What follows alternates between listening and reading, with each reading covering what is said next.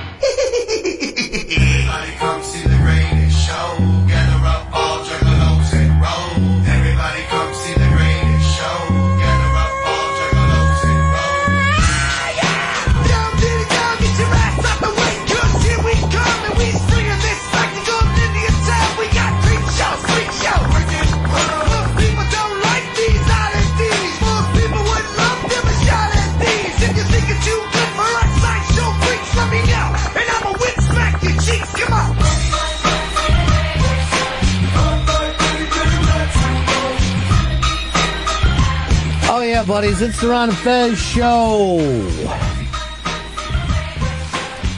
on a Wednesday. It's hump day.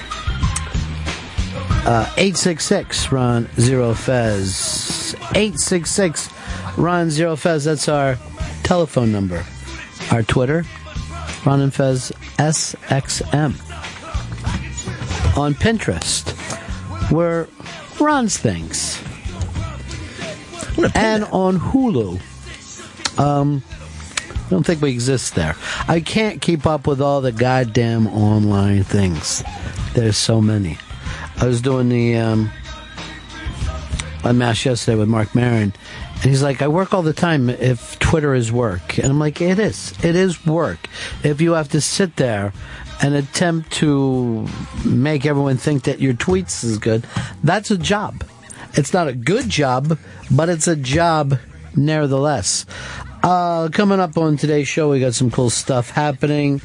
Um, a lot of guests are stopping by. Jon Cryer is going to be here from, I think it's 12 and a half men. Two. Damn, they really upped that Right, I, cast. got, I got a one in front of this one. What did you say, quick liner? They really upped that cast this season. That's great. Um, also, Larry King. Larry King is going to be here. Bensonhurst, you're on the air. Larry King used to be do the greatest thing on the radio. He would never say the callers' names, just where they're from. Bloomington, Hey, I'm from there. Sedona, you're on the air. What can we do for you? Uh, never would go out of his way to learn names, places, incredibly important to him. Larry King, the man who more or less invented the format that we work in today, which is kind of national talk radio. Uh, personally, I've tried to point this out to the younger guys that all want to do podcasts. The best thing that you could ever do is work in local radio. The most exciting you can make a change takes place in local radio. That's where you literally get to scream about I don't know, a pothole in a certain street, and the city will go, shit. Go fix that fucking pothole to get that asshole off of us. You could get, you know, you get local people involved in the show is uh, phenomenal, and local radio is almost gone in the country right now because everyone wants to start national now. Everybody just wants to go. I'm in. You could reach me on the World Wide Web everywhere. Um, I've got a podcast out, and I'm sure you would enjoy it. Uh, you you sticking? uh, You staying in there with Fargo, Chris? Yes, I I fucking caught up last night. Best show on TV. It's pretty fucking ridiculous. And last night's episode. No, if, get me wrong. Best show on TV, and it was better than the Yellow Kings show. Shelby, you keeping up? Yeah. And with that one, it's just, oh, what is this nutty thing? But here, like, you know it's a true crime, but then I still think there's some layers, like with Odenkirk. I'm going to give you deal? something. It's not a true crime. The true crime genre. No, it's fiction. It's fiction. And don't fucking just flutter fingers at me and act like that makes up for things because you're thro- you're you're you're sending me quote butterflies. Bullshit. That's not going to work. Um, we've talked about this before on our show. We believe the edgiest, most ruthful, ruthless comic out there today is Joan Rivers, and there's a piece on the iBang today called called "You Can't Intimidate Joan Rivers," and it's fantastic put together because you could see how many times people asked her to apologize and how many times she has doubled down. she has doubled down and uh, beat the shit out of the people who asked for apologies. Uh, that's up on the iBang. And of course, the now legendary E-Rock piece. Uh, Shelby was so excited about this today. Did you watch it live, Shelby? Is that why your th- your thrill was there? Yeah, it was uh, like the uh, she was chasing around Elizabeth Hasselbeck, uh, of View and Fox and Friends frame, fame, like one of the other hosts, and then E-Rock was down there. What I'm but asking you is, yeah. did, were you standing there watching live? I was not in front of the building. I was Okay. watching on TV. So your excitement level went through the roof. Now, how do they have a TV show called The After Show? This is after their show was over, then they do a TV show that shows after it? like a wrap up type after show. A wrap up of themselves. Normally, if there's going to be a wrap up show, the same hosts don't do it. All right, let me go see this here because everyone has wanted to show me this, and I said, let me see it live. Well, not live, but let me see it on the air first. So I, I'm very aware who the Fox and Friends are. And they were having a birthday show with who's that uh, cook there? Guy Fieri. Okay, there's Guy Fieri. How long does this take? Is that all right? That's E Rock jumping around in the background. Yes. Yeah. So this is live on TV. I'm sure my parents see this because they watch Fox 24 hours a day. Who's hiding Brian? She needs more Calvados. All right, Oh my Gosh, what happened? She did not hit E-Rock with it. Someone else did, right? he grabbed the cake from her. There was no reason for her to really go behind the barrier, which was like just like a one in a million chance that she would actually do that. Then he just Why was it. she back there? I don't know. Why would she run by with a cake? She was trying to smash it on the other uh, hosts. I think uh, like Brian Kilmeade. I think, and of course, he doesn't want to get it on his suit and perfect. All right, let me just ask this because I'm old school Carney. Was this a hookup? Was he in on a bit? Ask D Rock if he wants to come down. Okay. I don't. I. It's very tough for me to get this explained from Sh- Shelby, and then I got uh, Chris just. I don't know, but Shelby set up the angle of why was she even back there, and did they pay any attention that No, I- E Rock got this slapped on his face? I think they just kind of shuffled him off. He gave her that, quite the hefty high five, though. It looked like he just shattered her wrist. But he there. should have acted like his something was wrong with his eye, and got some of that Fox and Friends money. Just drop. Yeah. Always act like they've hurt your eye. Scream, I can't see, I can't see. Could have. Do we got E Rock coming down? He he should be on his way. Let me let me go back and see the exact time. So it was E Rock that grabbed the cake himself and shoved in his own face. She had tried to smash him previously and then went E-Rock? inside. No, uh, I think Brian Kilmeade. I'm asking about E Rock. I understand that you've got a Brian Kilme thing, but I'm trying to find out how E Rock got himself into their bit. All this was taking place as I was coming in today. What about what time was this? I'd say probably around uh, 9.30, 9.45. So E Rock just was watching the TV and knew that they were doing a piece. Right across He- the street. He um he looks like a juggalo now with that stuff on his face. He's down with the clown. Violent J. I think he throws up the two number ones. But like, she like he's the best. she had the safety of the inside of the studio and then that little barrier there, and then it was like a stroke of luck that she happened to just leave there. Is it? There's no safety in that barrier. Is it a stroke of luck, or are we watching wrestling take place be- before our eyes? Oh, there's our buddy from TMZ. He just happens to be in the background too. I wonder if he got E-Rock on TMZ. So I take it we can't get E-Rock to come down the hall. Is that the uh, problem? Um, he said he was. Um, the the O and A intern said E-Rock was on his way down.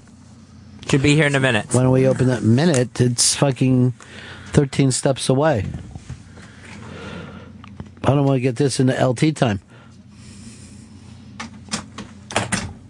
And he's not heading down any hall. That hallway's barren. Could you just even do that less so I can't even see out at all? He's a slow moving motherfucker. I guess if you've had his years in the business, you can just take all the time that you want if you're uh, Shelby. Um, I just don't try to run. All right, hold on. I don't even have this stuff hooked up today. I got to get a team in here that says I want to set up the studio.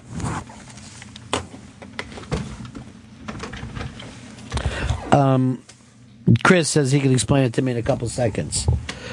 Yeah. Yeah. Elizabeth Hasselbeck was chasing that guy Brian around. They ran into the building on the which is on the other side of the rope. On her way back, she was outside of the rope. She, as she walked by E-Rock, he just snatched the cake out of her hand and slammed it in his face. And that's really all that happened. Well, first of all, let's just say that that's brilliant. That's a brilliant move because no one ever, no one can stop somebody from committing cake suicide. So that's all it was. All right, thanks. Thank you. Cake aside. I think they're having a meeting right now.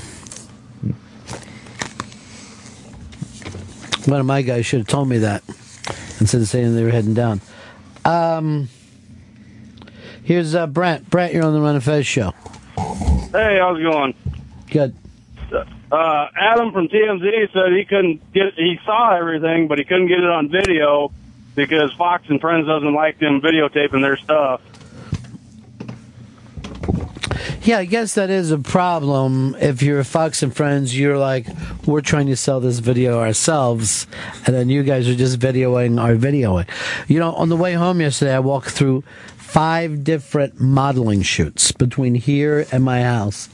Five different times that there were tall, leggy blondes kind of tilted to one day side, while small Asian guys were taking pictures. There's a lot of small Asian photographers now. I'd like to look into that. I was thought I was thought like a tall white man would be a photographer instead of a small Asian. That's because you're a fucking racist, my friend. I'm a photographer racist. That's what I'm finding out today. No, just racist. you don't even have to go anywhere else with it. You're just an awful racist. Uh, Jon Cryer coming up later. It's the season finale of Two and a Half Men. Take a guess what uh, this guy makes a week. I'd say two hundred thousand dollars a week. Two hundred thousand dollars would be outrageous amount of money, A week? Yeah, I'd fuck. I'd lose my mind. and it's small. he makes six hundred thousand dollars a week. Holy shit! But you got to remember, it's 22 minutes a week. So that's fucking hard. He's making Mayweather m- money right now. Um,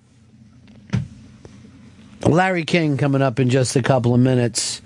Um, he's got his show now on Ora TV and Hulu.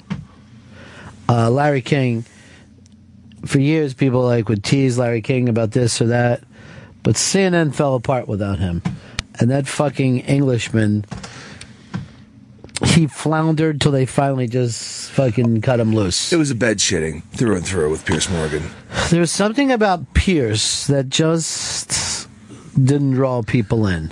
And I can't even tell you. I know that he fought about guns and stuff like that, but I can't tell you like what famous people even bothered to go in and do the show. And Larry King had nothing but famous people Rolling in, Jane Fonda's here with us next. She looks fantastic. I think Jennifer Lawrence was even late for his show once. Just yeah, I was finishing something up with Kimmel. They would have never done that to Larry King. Like roll in halfway through the show. We can't even get E Rock to walk down the fucking hall. So the last thing I want to do is make fun of anybody for that. Larry King. Not his real name, by the way. Really? Yeah. He came from an era where if you, you were Jewish, you, you changed your name. That's been thrown out the door. It seems Like, like. years later, like Jerry Seinfeld probably would have been Jerry Starr. You know what I mean? That's how they would have done it. Did you see Star last night? But um, there are, you know, we still Jon Stewart's name isn't Jon Stewart. I didn't know that. Mm-mm. It's like John Stewart is his middle name, um, and it's like Jon Stewart, Jewish name. That's Stuart his- Berg. Now, what is his name?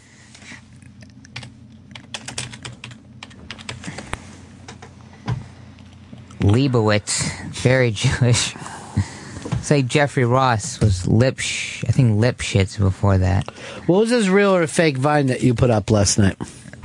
It's a high school player in Texas that he was supposed to throw a pass to himself, and the way it's edited, I think is fake, but it looks pretty damn real. All right, this is up on the iBang. He throw no, of course it's fake. It's the fakest thing I've ever seen in my life. Go.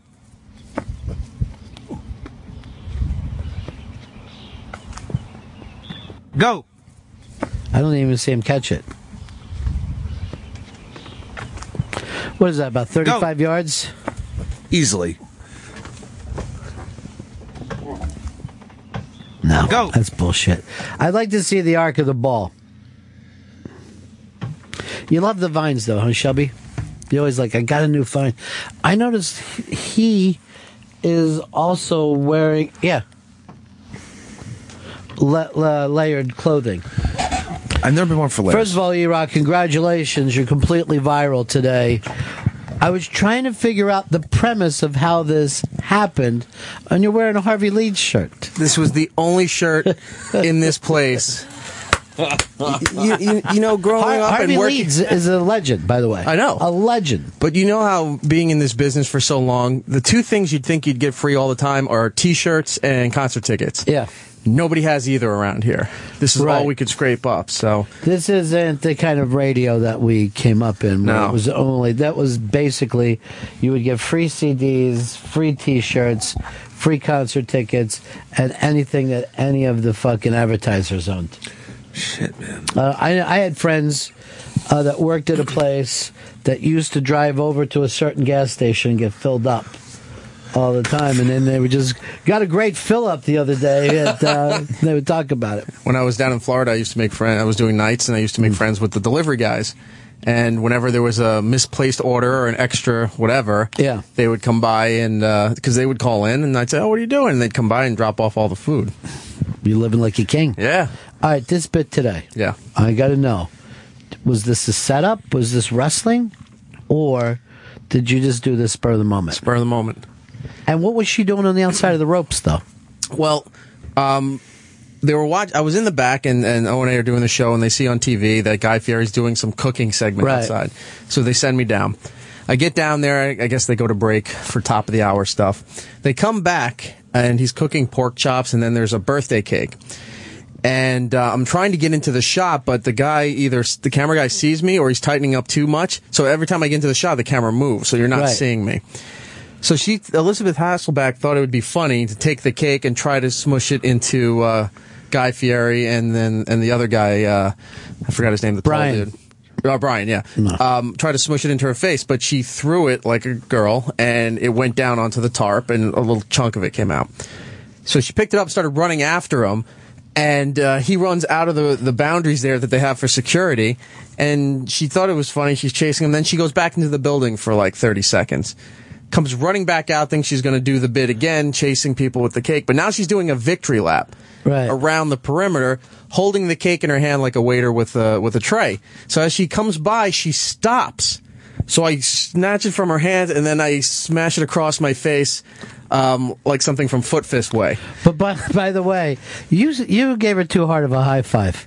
This high five, Yeah. go back and watch it. That's a high five that a man would get. Yeah, you almost decked her. Yeah, I know. That's and uh, cake was I just flying. had, a, you know, I just did the touchdown, and uh, How, how is she kind of hot up close? yeah, she kind of is. All right, so that could have been a molestation thing. But You- uh, yeah, I, I didn't realize at the time Yeah. how how hard I hit her. But the cake went all in her hair and then up her uh, her uh, smart business suit. So she's wearing an orange business suit now. She's covered in cake. She looks like Jackie Kennedy, except with cake instead of blood. Did um, Too soon. did the chef act like it, it is too soon? The Je- the Kennedy thing, Yeah? not long enough. Um, did um, guy. yeah? Did guy act like he knew you, or he act like you're just some I fucking don't know. stranger on the street? Roland said he he recognized me, but I don't think at the time he did because he turned around and looked at me. He's off camera and he mouths "Holy shit!" right. So that's where I'm, I'm pulling the cake out of my eyes and I give her the high five and I see Guy going like "Holy shit!" and then so he kind of walked is, away. This is your thing now. If you see any, because we've got uh, within walking distance here three national shows that are doing stuff outside. Uh, Uh, NBC, CNN, and Fox, I think. I got an idea for you so everyone can find you quickly. Right. We should always have balloons ready for you. So you've got balloons and we will know you're right under the balloon. So no matter what happens. In a bright red shirt. Yeah, whatever it is, we know that you're the guy under the balloons. Look at how hard you smack her head. And then just juggalo. From that point on, you're just a juggalo. Yeah. It would really help. Doing if- the yes chant. I, uh, I think we could get you a little money if you keep wearing that Harvey Leeds shirt, too. Little payola. Yeah, a little something, something. They want us to take payola. That's the that's the beauty of it. Hey, no. Well, you get that free weed. What? What? A lot of listeners send him weed. No, a lot of listeners. No, I don't a lot need- of growers. I remember when you first started around here, you were getting uh, cartons of uh, Marlboro Reds. You've really moved up. Now they're like Turkish. I don't know what anyone's talking about here. Later, he's just getting um, secrets sent in from Al Qaeda. All I know is my favorite YouTube account is the One LB Club. I know one thing: if you say a certain word on the air, three different cells kick into action. Everyone be listening. that listening. Elizabeth, despite her act, is is kind of hot. She was really hot on the View back in the day. Yeah, And then when she feel- left and came over here, she still she still holds up. but not as hot. Not as hot. There's some weathering, but uh, Okay. She's still uh, she's still Well, good. she's doing the show outside, so that's going to happen. Well, first of all, congratulations, and I can't wait to see that you, that Opie has you pushed us too far. That's my. That'll be the place. That'll be the next chapter. He dropped a baby. Looks like E-Rock's getting pulled away in cuffs. At least it wasn't you know timely like kicking a kitten. Um, Megan, Megan, you're on the Ron and Fez show. Hey guys. Yeah. Um, so you guys were just making a that JFK joke. I was just Too wondering soon. when it would be appropriate to make jokes about that. Never during our lifetime. While anyone was alive, anyone alive today will never be able to make a JFK joke. Plus fifty years. Well, we're already yeah, it's we're already at 50 years.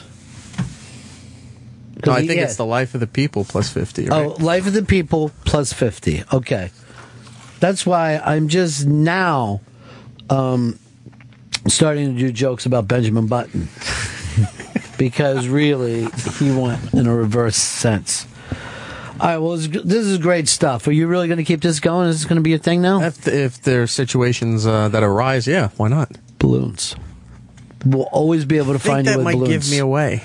Yeah, but that could be your calling card. That could be your rainbow wig. It's a bit serial killish. Do you guys remember the rainbow wig guy? Or are you too young? I I, I know. used to be at every Monday night football, just going fucking crazy. Did he have a John three sixteen? Yeah, he invented the John three sixteen, and then uh, later he got arrested and did maybe serious time, maybe serious time. I can't remember what it was for, um, but remember? Did you see the the movie Bernie? Yeah. All right, so remember how we all loved that? Hell yeah. They let that guy out yesterday, just like Party Monster. But here's the weird deal: Bernie got let out if and only if he lives with Richard Linklater, the director of that film. What? Yeah. This this is a fucking movie. This is the fucking sequel to the goddamn movie he made. Hopefully.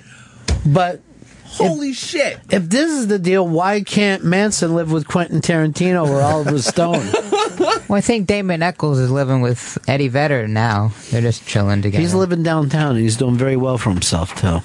Is it like a house arrest thing, or is, does he have to follow him throughout the day? I think he does have a uh, a weird thing where he has to, you know, check in every 15 minutes. You know, that's Texas justice.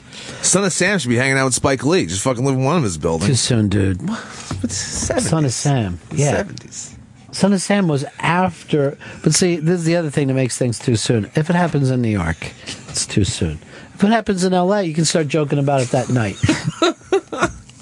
That would put Phil Spector living with David Mamet.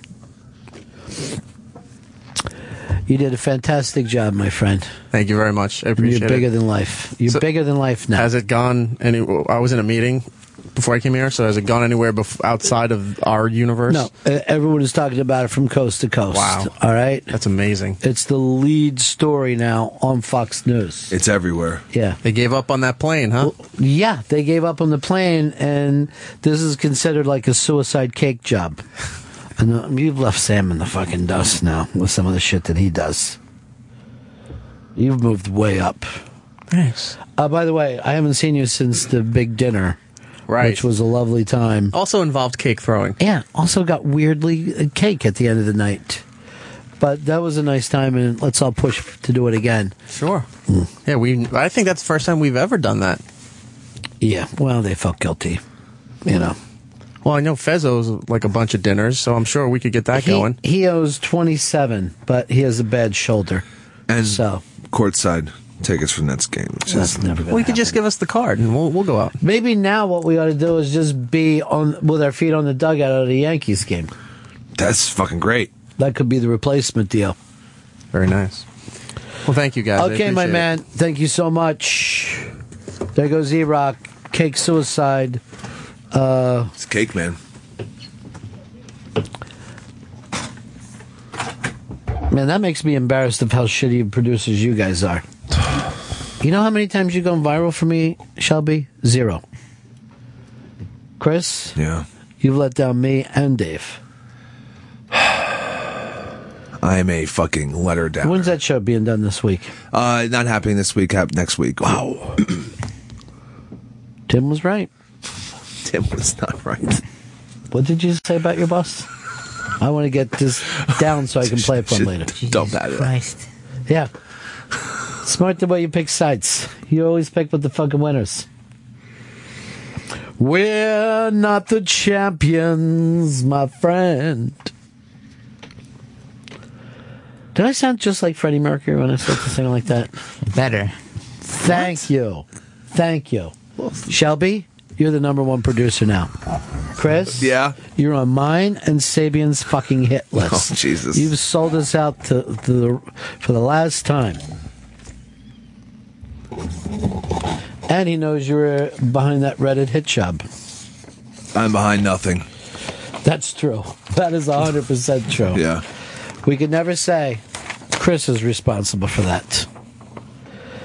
Um, Jon Cryer coming up a little later on, but next is Larry King. Uh, radio's Larry King, television's Larry King, cable's Larry King, and now the internet's Larry King. He's done it all. Uh, he's on Ora.tv. Ora.tv and Hulu. You can get new episodes of Larry King now, Mondays through Thursdays. Then he takes a nice three day weekend off. He's taking the Daily Show model for himself. Daily Show model for himself. Yeah. Thank you. Uh, on Twitter, it's at King's Things. Let's uh, talk to the one and only Larry King.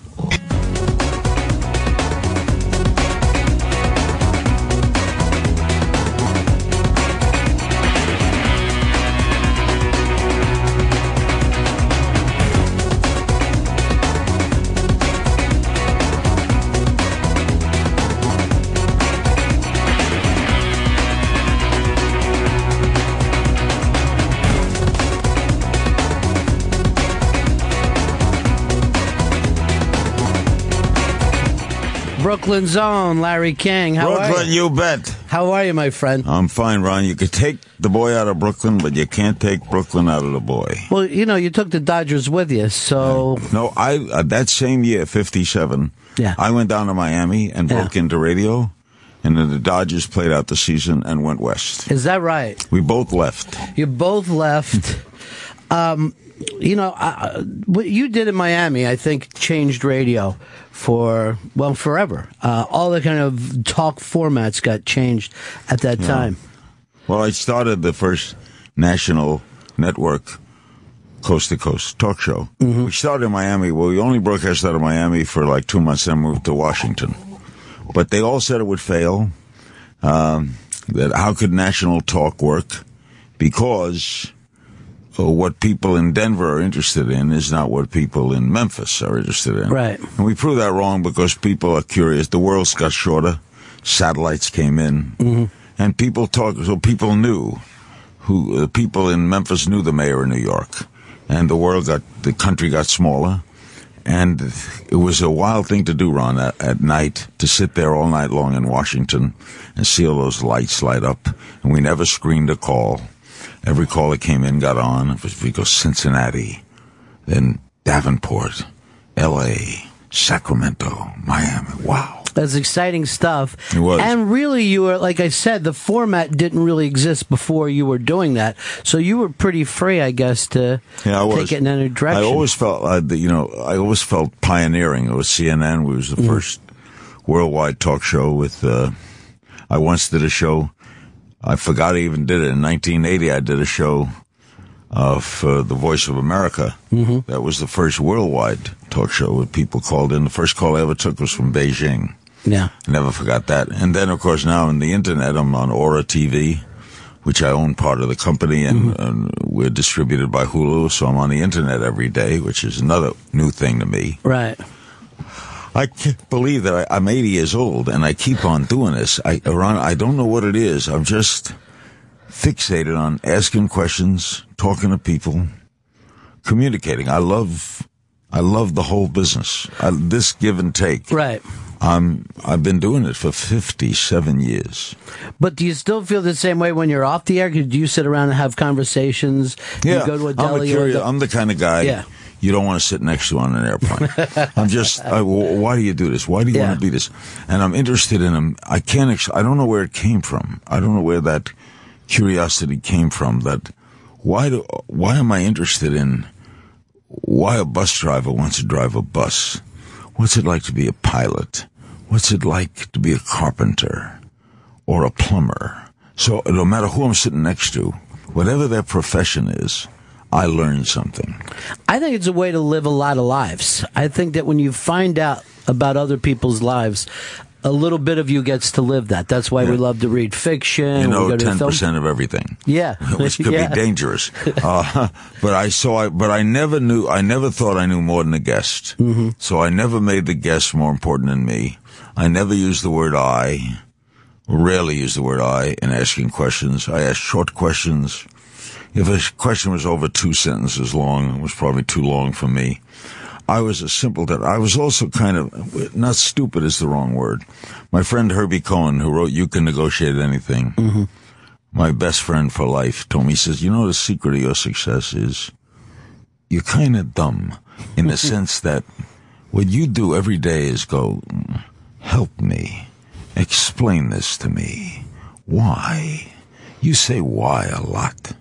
And why is the world's best question because it can't be answered in one word. So whenever you say why, the person has to think. And you force someone to think, why do you do this every day? Why do you like what you do?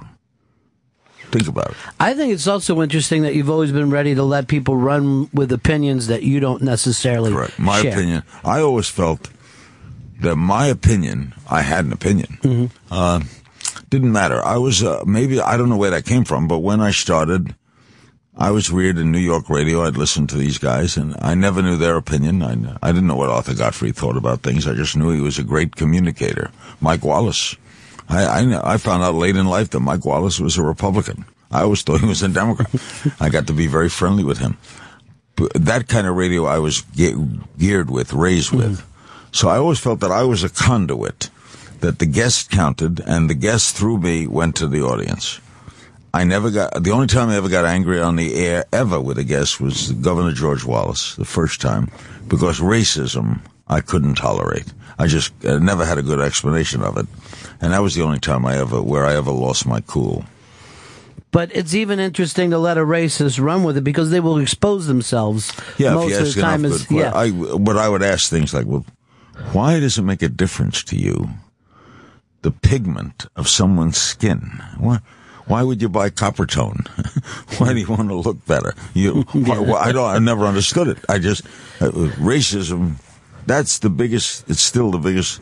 The biggest downside in America. We've lived with it since uh, slavery. yeah. And it's, like you said, it's still there today. Look at the Los Angeles Clippers. Los Angeles Clippers, a man who owns a basketball team, doesn't necessarily like black people. yeah, it's, Yeah. it's totally absurd. yeah. Well, you know, the always the interesting thing to me with the Brooklyn Dodgers of Jackie Robinson coming in, I always thought that the interesting experiment we didn't try at that time is what if Pee Wee Reese went to the Negro League? How well would he have done? You know, I always thought that thing of like, yay, he's here, but we lost so many great. uh Black franchises back then, Huh. the Monarchs and stuff like that. Well, whenever advancement occurs, of course, um, the little grocer, when A and P came to the corner, that's one of the things.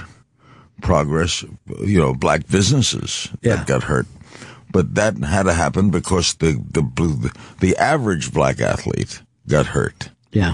But the black fan had a wider base to root for, and the really good at the Hank Aaron's and the Jackie Robinson deserved more pay and a larger stage. But we also lost at that point black owners, black general managers, black managers, you know, because they didn't get picked up in the league. So, well, that's it. But I didn't know what the answer was Hmm. because um, I was at Jackie's first game. yeah, wow. I was up there in the bleachers, and the, it was sixty cents to get into the bleachers. It was April 1947. I was 13 and a half years old, and I later interviewed him twice. Wow.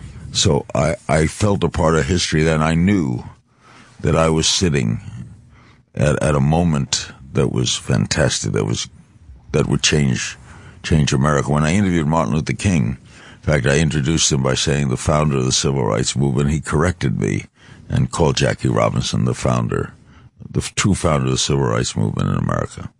So yes, when we advance, mm. people get cut by the wayside. The poor guy who, the horseshoe maker, when the car Sure. came in. yeah. But, you know, that is an interesting point that King made, too, because you look at a kid, if they become a fan of someone, it's tougher to be a racist. I always thought Bill Cosby did so much uh, to combat racism just by being on TV, just by being funny, you know? Of course, the color disappears. You know, Yeah. you, you know, you you don't. Guys become colorless. Right. You, you think of Michael Jordan as a black guy? just a piece today that Michael said he grew up very racist because of growing up in the South, was very angry as a young man, and um, it's something that you know everybody can work through. I understand black anger. Oh well, Jesus.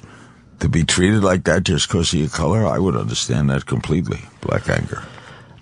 Um, you know what? I always thought one of the funniest guests I've ever heard on the radio ever is when you would have Albert Brooks just as a phone caller. The best. Well, you remember those days? Yeah, they were amazing. Albert Brooks was just, I remember the day he was, when he said, uh, what if Walter Cronkite, what if Walter Cronkite, who loved covering space and moonshots, what if they sent him up and he was afraid? And then he went into, oh my God, get me out of here, get me down. This is, I've got money in Sweden. I'll pay big money for this. One time Albert was on and the Olympics were on. And Albert said, I've, I remember that night because Tommy Lasorda was also on that night. Lasorda was waiting to go on next and cracked up. He said, what if, what if we had a steroid Olympics? Olympics just for steroid users. And okay, the guy with the shot put threw it from Brooklyn to Newark. the high jumper disappeared. and that's a great idea. That- Yeah. But his Albert's mind, um, he was the West Coast Woody. Yeah. And also perfect for radio because he wanted to improv. You didn't know what direction and he, was could going to go voices. into. Yeah. and he was. Uh, I see Albert once in a while. Now he's a family man. He's got children. Yeah. he does a movie. He got. He should have had an Academy Award. He played a vicious guy in a movie. Oh yeah, He the uh, drive. Drive was Drive, yeah, ooh. he was fantastic. When he stabs that guy in the hand, oh, it'll go away. It'll go away. The pain will cease. You will die easy. But that's that's hysterical. I always thought for him, and that's one of the things that you can get in radio that nowhere else. You know that Well- chance you have time. Time and the Yeah. the things you can visualize. Like to me, the funniest man on the planet. And I'm friends with Don Rickles and all those guys. Is Mel Brooks. Yeah, uh, the 2,000 year old man. Uh, that album was sent to me when I was a disc jockey in Miami. It was 1958 or 59. And they said, listen to this. I didn't know who Mel Brooks was. And I put that record on. And Carl Reiner, who's a dear friend of mine, a man reporting to be 2,000 years old, just landed at Kennedy Airport, at, uh, at, uh, at uh, Kennedy Airport. And no, it wasn't Kennedy Airport. What was the name before Kennedy? Um, Idlewild. No, I, Idlewild. I believe you're right. landed at Idlewild Airport, and uh, he reports to be 2,000. I'm not 2,000 yet. I'll be 2,000 October 3rd. Now, when I heard that, Yeah. I was playing that. I fell off. Now, five years later, I'm in New York at the New York World's Fair, and I meet Mel, and I get to interview him. And I just never forget that he was filming the producers. Uh, and uh, we went on the air, and I said, "Do you want to you want to play the two thousand year old man?" And he went right into it. Now on radio, if you're listening to, if you're seeing him, he's just a little Jewish guy. But, Yeah. But if you're listening, he goes, "I said, what do you think of the fair, the New York World's Fair?" He goes, "Fair." I go, "It's just fair, Just fair. just fair. I said, wait a minute, we got a monorail. We got. Tra- were you at the first fair? The first fair, were you there? No. It was. It was. We 132 people came. The whole world. the fair was held at the bottom of a ravine because there was no means of transportation, so people rolled in to see the fair. In fact, that was one of the exhibits. Watch, watch the people roll in. What was the big hit at the first fair? The big hit. We had two big hits. The Burning Bush. We thought it was a ride. and Moses. Moses parted the Red Sea. Every day, three times on Sunday, three times on Sunday, six drachmas. It was a bargain. and he had a press agent, Artie, who told him, Moses, you keep this up, I'll get you 10 pages in the Old Testament. now, I'm sitting there. The, the incredible aspect of that humor mm. Was, and, but was listening to it. Seeing him would be funny, but seeing him, he'd be sitting with clothes. he- Yeah. But listening to him, can imagine a guy, 2,000 years old, a shriveled up little guy, what he must look like. Maybe he's wearing a tallis. what, what, what does he look like? Then the next time I would later have him on was the night Neil Armstrong landed on the moon. Mel Brooks is my guest the night we're on the moon. And I said to him, You're 2,000 years old. What do you think of this? We landed on the moon. And he said, The moon, the moon, in my whole 2,000 years, the moon was my favorite thing. Of all the things in the world, I loved the moon the most. Why? He says, Well, for 400 years, I thought I had a cataract. and one day a friend said, Isn't the moon beautiful? I said, The what?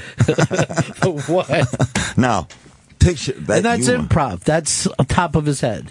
That's Yeah. Mel Brooks. Yeah. That's genius. But the radio or listening on a Mm. record, when you listen to something, when you don't have to picture what the someone looks like, it's funnier. Yeah. Old time radio was Jack Benny's that moment, the funniest moment in the history of radio. You know it? No, tell tell everyone.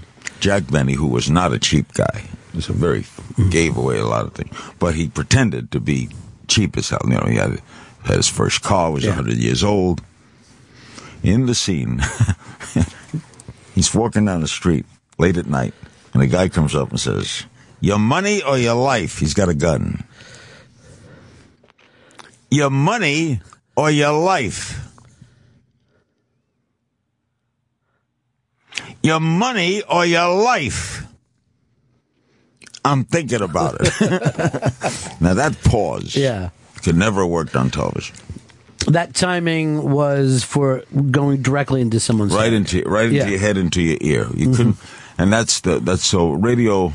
Of all the things I've done, I would have to be my personal favorite is radio. Well, yeah, I, I would agree. You had all that time at night to do what you wanted to do. The pressure wasn't on you like it is with TV. And, you know, just thinking that you get the chance to play the, the Carl Reiner spot. I mean, that's really like, you know. The straight man. Yeah, ju- well, the straight man. Bob Newhart told me before that in the old days, the straight man was actually paid more in the team because he had the he had the timing. Abbott He- and yeah. Costello. Yeah, there's nothing funnier than who's on first. yeah. Who's on first is the you know Listen to Abbott's part of who's on first. Yeah. He's the incredulous one. right. Of course, uh, I mean, Costello has all the funny, but Abbott is the driving. Yeah. Dean Martin with Lewis, Martin and Lewis. Oh, if you go back and hysterical. just watch Dean, you're like, oh my god. Oh, sure, Burns and Allen. Yeah. Yeah, of course, the straight man carries the carries the act. And uh, but the straight man, I, I'm a I I do a comedy tour. I go around the country in theaters, and I tell funny stories of growing up and funny stories of early radio. And but when I'm a, uh, the straight man has to understand humor. You have to you have to really dig Yeah. humor to be a straight man. And I I so appreciate the monologue. The guy who stands on a stage though and tells jokes or tells stories. When I like the Bob Newhart, you mentioned Bob Yeah. Newhart. The Button Down Mind of Bob Newhart, Brilliant. is one of the great albums ever made. And most of that was written in the studio and not on stage. He went out and performed it later. The hungry i. Yeah, that that timing had to exist somewhere in him. He had to And where know. does timing Yeah. come from? Uh, humor fascinates me. You know what is what what what is funny? What makes something funny? You know what is funny and not fu- like for example, Lincoln is funny. Death stories of Lincoln. Yeah. You know what what how did you like the play? Mm-hmm. That's funny. There's nothing funny yet about Kennedy. Still. Still. Get to take time. Cancer's not funny. Alzheimer's is funny. You could play with things. And we've analyzed. I used to talk to Lenny Bruce a lot about humor. Guy told me a joke the other day. Doctor says to a patient, I have terrible news and worse news. What's the terrible news? You have cancer. What's worse? You have Alzheimer's. Thank God I don't have cancer. You had Lenny Bruce in the very early days. Oh, yeah, I knew Lenny very well. There's nothing like him.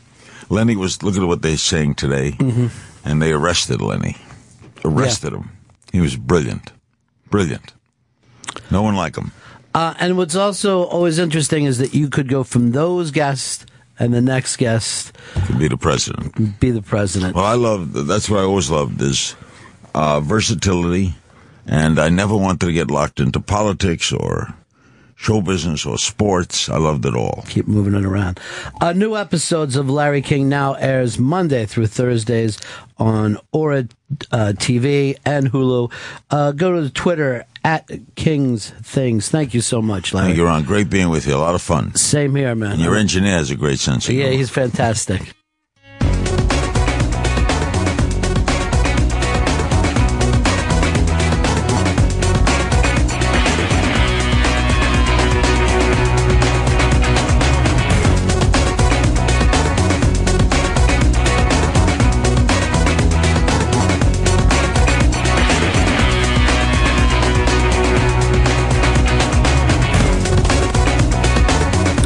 That's the 1986 Rockin' Sounds of the Larry King Now Show.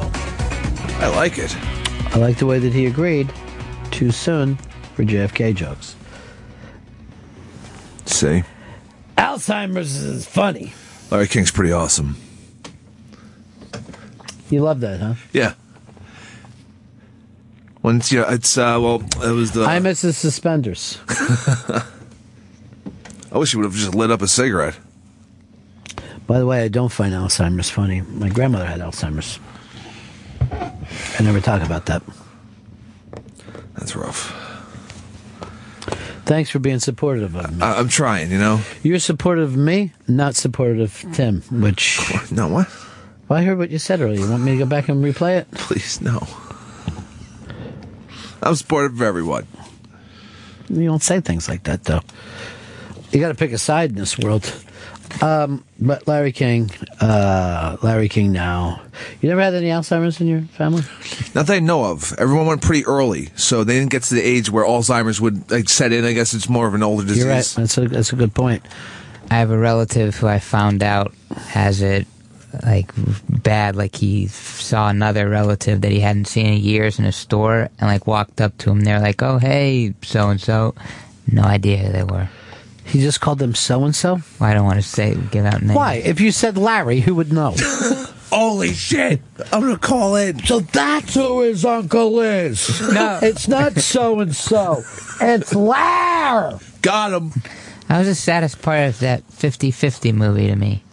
That the dad had no idea who the son was. Not even the cancer to me. My father's aunt had it, and they uh, put her in an assisted living home. And her Alzheimer's took her back to her younger days when she was a waitress, and she thought she was a waitress working at the nursing home. Hey, John, you're on the Ron and Fez show. Hey, Ron, Larry King said your engineer has a great sense of humor, and you said, yeah, he's awesome. Who in the world were you referring to? Fez. He's oh, on the other. way to go, Fez. Welcome back, Fez. He, he's on the other side of the um, on the glass here, and he's been selling some uh, jokes.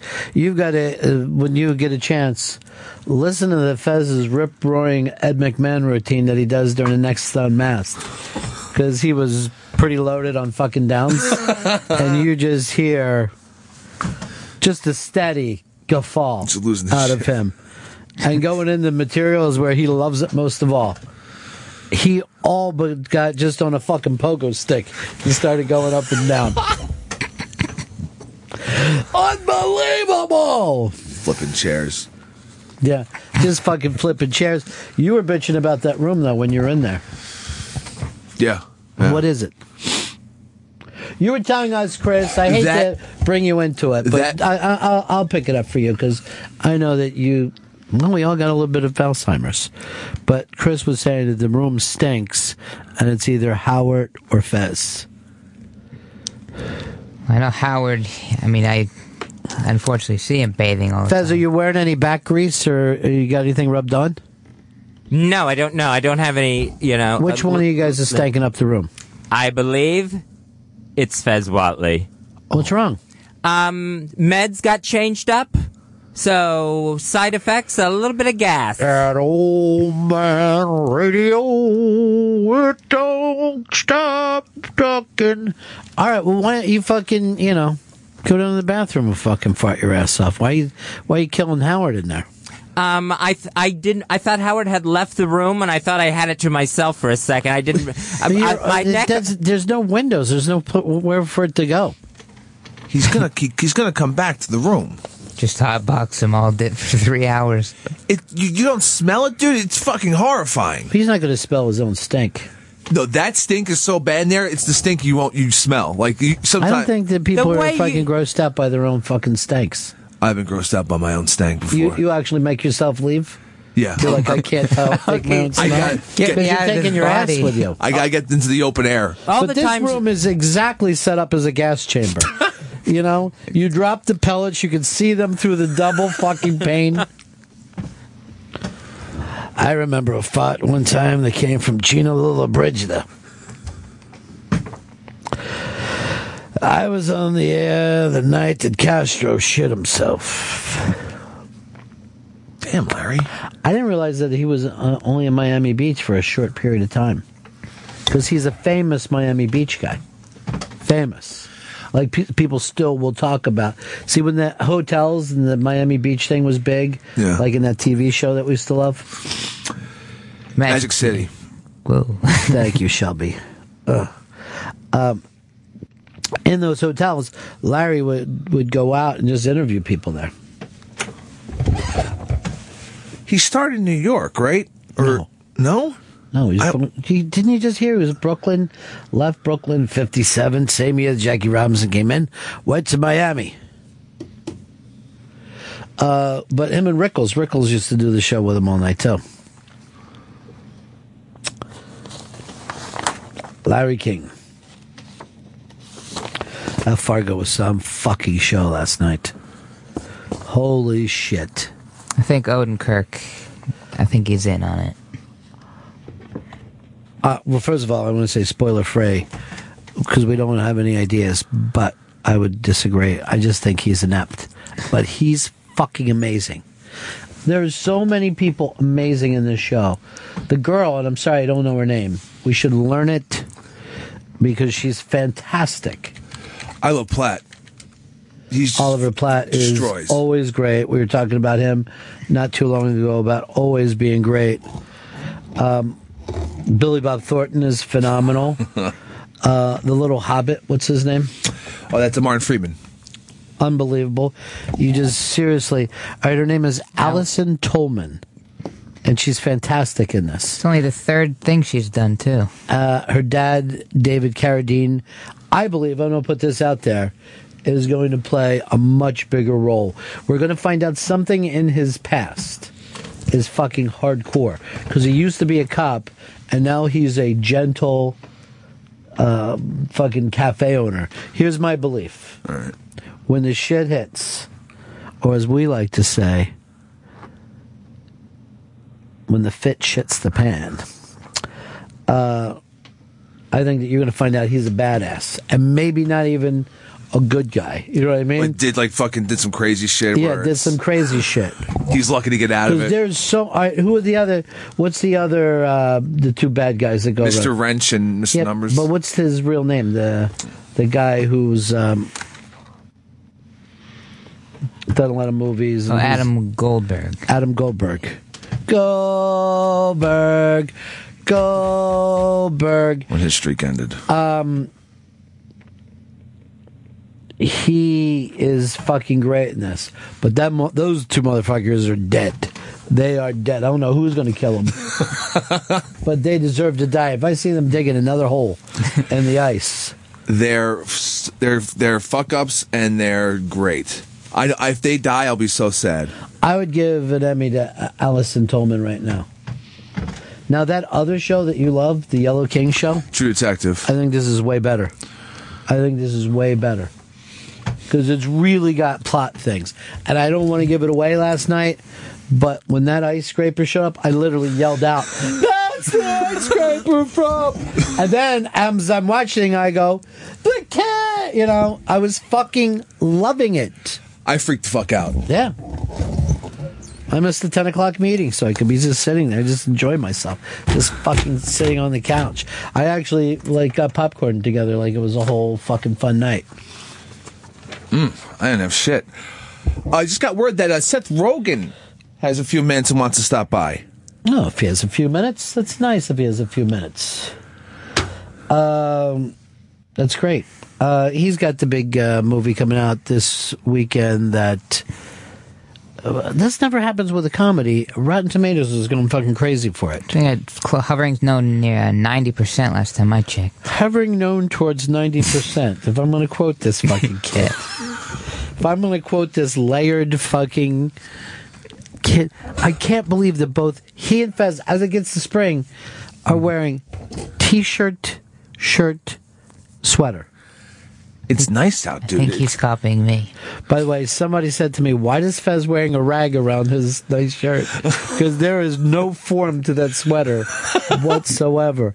He'd be better off with a fucking shawl, except for every time he fucking farts, it would be blowing up in the back, and people would know where it was coming from." Um. Oh, okay. So we got Seth stopping in. Yeah, Seth Rogen, who's done Unmasked with us before, and I remember saying to him when he did Unmasked, none of this stuff seems to affect you. Uh, It's even more. I mean, it's just hit after hit, and he stays like a regular guy mode. He's unstoppable. That's Seth Um, Rogen. Neighbors this Friday, May 9th, theaters everywhere. Seth Rogen. New cologne on, feeling so good, change the colors to my phone. Orange Kool-Aid, go good with Patron. Oh no, hell no, boy. It's still my ringtone, free car wash. Had to clean up the Dodge, get back when I can, just playing my part. Church folks had a fish fry, mustard, hot sauce, light bread, french fries. Love for the big guy, hit the park. Boys showing off their hot nappy roots on the radio. And you know what about last night, hit the big three. Bought some Air Force Ones, four tall tees. Man, I'm loving BG. Seth Rogen is in studio with us. Neighbors comes out this Friday, May 9th, in theaters everywhere. You can go to neighbors-movie.com. Good to see you, Seth. How's it going? Man? I'm great. How are you doing, man? You know, um, it seems like it just keeps on buzzing on for you. Um, I hope so. It seems like it's continuing right now, which I- is nice. I remember when we did the Unmasked, it was about five years ago in Yeah. front of that uh, audience down at Comics, and you were still young and it was still fresh. Yes. And you know, you got that wonder like, is it just taking off? Is it going, you know, but dude, I it's didn't been know. so steady, man. Um, it's. I've gotten like more comfortable with my career, I guess. Is like, that right? uh, yeah, at first you worry a lot, and I still worry sometimes, but I think, thank God, honestly, like, I feel like we've gotten better at recognizing what types of movies people like and what they don't, which is very elusive at first. You never really know. Um, and I think we've gotten better at the types of movies we enjoy making, um, and and and that's very helpful also. And the good news is, like, it's the same thing. Like, generally, the more fun we're having making it, and the more we like the idea, the more the audience ends up liking it too, which is which is fucking great because it would suck if if the movies we liked making the least were the most successful ones. Well, I, I think like after last year with This Is the End, I think you pushed it out there and, and went to say, can everybody follow us? You know, is everybody willing to take that trip? Yeah, for sure. I mean, I think we like it's fun sometimes to like see how weird an idea you can get people to like, you Right. know. Um that's almost and you can't make every movie like that because you will push people too far, I think, eventually. Like Neighbors is not like that. Like Neighbors is, it's an easy to wrap your head around concept. Um, but yeah, every once in a while, it's fun to do a movie where it's like, let's see if we can actually get people to go on this ride with Right. us. Um, Well, yeah. Neighbors happens to pretty much everyone who's sane. I Yes, think you I know think if, so, too. if you decide not to become a maniac in your life, and you know at a certain point you're like, hey, it's Saturday night, Yeah. and I'm not going out. Exactly. Is yeah. that okay? I think yeah, no. When you start to realize like, is that weird, and that I don't want to go out, you start to feel guilty, like like you're letting down the old version of yourself or something like that. Yeah, Yeah. it's a very like it's true. Demetri Martin has a funny joke. I think I think it's him where he's like he says like cat like canceling plans is like the social equivalent of like heroin. Like like nothing's more gratifying in the moment than not Yeah. than than not going to a party that you said you were going to go to. And I think that is definitely like a sign you're Uh, like old and lame, which I am. and, and like you want to because it kind of means that you're okay Yeah. with yourself for the It's first true, time. yeah, it kind of does, and I think that's like you have to accept that, but it's hard to, it's hard to. I remember it was like it's hard, and I'm still grapple with it sometimes. I think you have like fear of missing out, as the kids say, like you don't want to not go to a party and then hear something Right. fucking like, oh, that was the party where like Franco shit on someone's face and everyone watched, like that, like that. I would hate to miss that, but it doesn't seem like that's going to happen uh, Right. that often, you know? yeah, that's all done. There used to be a thing like if you were younger and you missed the party Yeah. because your parents made you go on vacation or Yeah, something. exactly. You felt like you wanted to die. It's true, and I think it takes like a long time to get over that Right, feeling. yeah. Basically, There becomes a time that you go, I don't need to own the room anymore. I don't need to be that guy. yeah. Um, I'd rather watch Game of Thrones. Yeah. Well, the, the Beatles always had this great line I never forgot is all that magic feeling, nowhere to go. Nowhere to go. And that's the beauty of it, man. When you just said this, wherever it is, this is it. This is where here. I want to be. Yeah, Yeah. It's true. That's it's a powerful moment. That Um, you know, there's so much happened with you with the Alzheimer's stuff. Yeah. Uh, I grew up in a in a family where my grandmother had it, lived with us. Oh wow! So it was like the first twenty some years of of my life. Oh wow! You were inundated. Yeah, and but it's very strange that even now it's still kind of weird to hear people talk about it. It's very rare. It's very uh like it, it, it's taboo in a lot of ways, Yeah. and like I'm not of the generation when like cancer was considered very taboo, but Yeah. like I hear about a time when like if a famous person got cancer, like they it was hidden basically Yeah. until they died, and then you found out oh they died of cancer basically, you know. Um, and I think I think that's a similar thing with Alzheimer's. Like people who have it don't talk about it. People who have it in their families don't talk about it that much. Um, it, there's like a shame associated with it, I Absolutely, yeah. think. And, um, I think that's really one of the reasons that like it's so underfunded in the government is you literally see, like when I was there at the Senate, like you could see that even these men, the senators who themselves are in their mid in the sixties, right. like when they could be getting it very easily, even they seem to have the the thought that like, oh, it's something old people get, like, and Right. and, and if they do, then that's what happens, and it'll just you know humorously take them into forgetting their keys and stuff like that. Yeah, but it's, like. it's not a fun place to be. No, You know what I not mean? at all. It's horrible, and I think I think people get it much younger than people think Yeah. you can get it. Like my my mother in law was diagnosed in her early fifties, and now she's uh, like sixty, and she's it's like completely she's like completely debilitated from it. Like Wow. there's like she can't speak, she can't make eye contact, she can't eat, she can't do anything,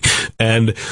And again, I think most people just don't, you, you never see that, honestly. Like, I think most people don't, literally don't know that that's what it does to you and that Mm-hmm. it can do it to someone that young.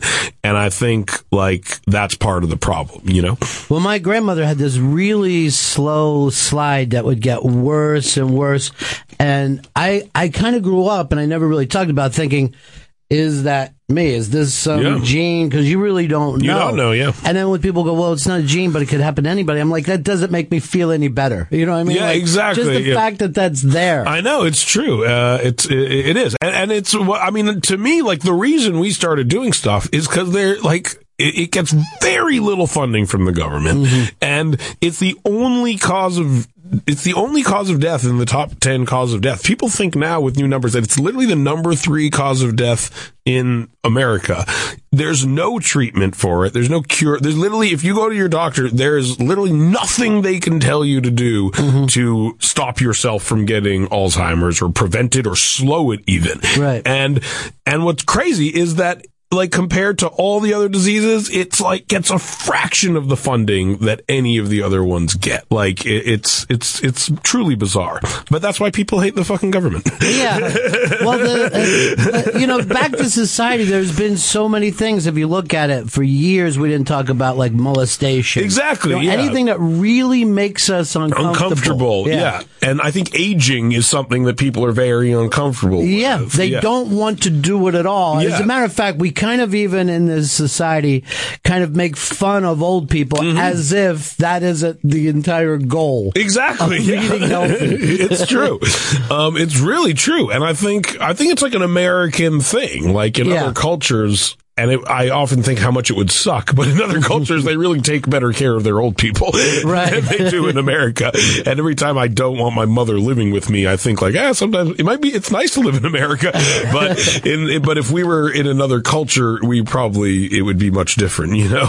well, I think it's amazing, now that now you get to do things like that where obviously you couldn't have done this before if you were in any other line No. of work, but to walk in and have those people hear Yeah. some of this stuff. No, the fact that I can do it and it can go on the internet and millions and millions of people Right. will watch it is uh, is amazing. I mean, yeah, I would never have expected that. Uh, Neighbors uh, comes out this Friday, May 9th, in theaters everywhere. And the amount of projects that you have upcoming, if you look at your IMDb, it's just insane. Yeah. Are they all going to get made, or do you kind of start a bunch of things? You and- kind of start a bunch of things Yeah. and hope that they fall into place. You kind of got to throw a bunch of shit against the wall and see what actually because movies fall apart all the time at the Right. last second. But yeah, so you never know. We we we always are trying to make a lot more things than we'll actually get made. I think. Well, I think it's uh, it's also incredible. If, like if you go to Rotten Tomatoes, the critics are going crazy for this one. Yeah, which is yeah for a movie where like a baby eats a condom is pretty fucking spectacular. All right, bro. It's good to see you again, man. You too, man. Really great to see and you. And I'll see you next time coming through. Thanks, man. Yeah.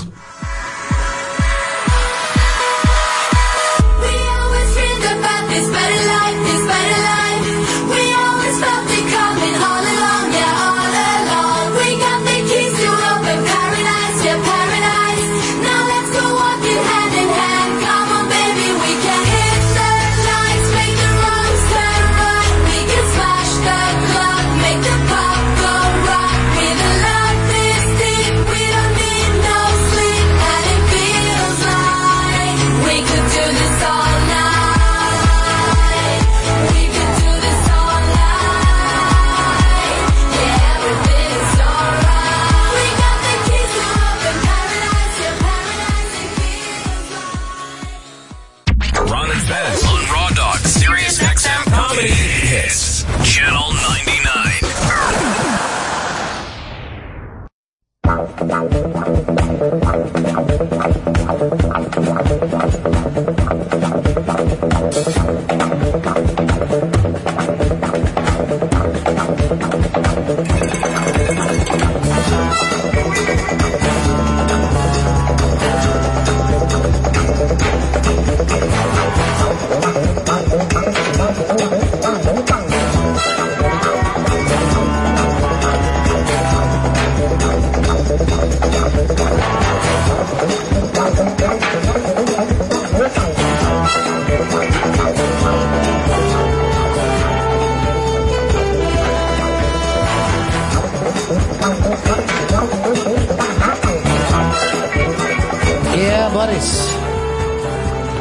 Everybody's connecting up today with, but against the person before.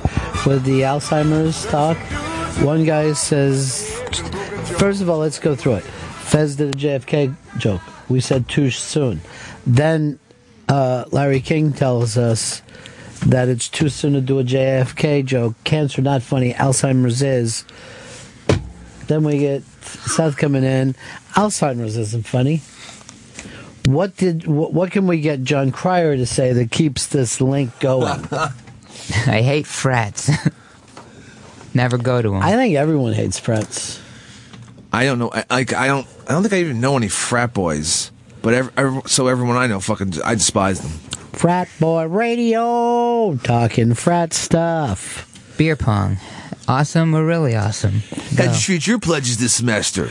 By the way, I would say this: I don't think any fucking man should play any drinking games at all. A man should drink, not play a fucking game about it. Don't talk to Jimmy Fallon. Would you play a fucking eating game? Whoever fucking loses this has to eat the chicken fingers. I want to eat them. I'm fucking hungry. Oh damn it! Got any honey mustard? Breaded. Seriously, I think you look like a pussy if you're like, shit, I gotta drink the beer. Just drink. I liked losing at beer pong in college. Just fucking lo- just drink. You don't have to lose to drink. Just sit there and drink. Well, look like at a him. fucking man, not yelling shit out. Drink like Lee Marvin. Drink like you're trying to forget a murder that you fucking did. It's crazy. He drank it. He left the ball in the cup. It's nuts. So you're gonna like act out the premises. Yeah. It's cool, isn't it? It's like we have like a little acting thing going on. I'm calling it dope. Jon Cryer coming up in a couple moments.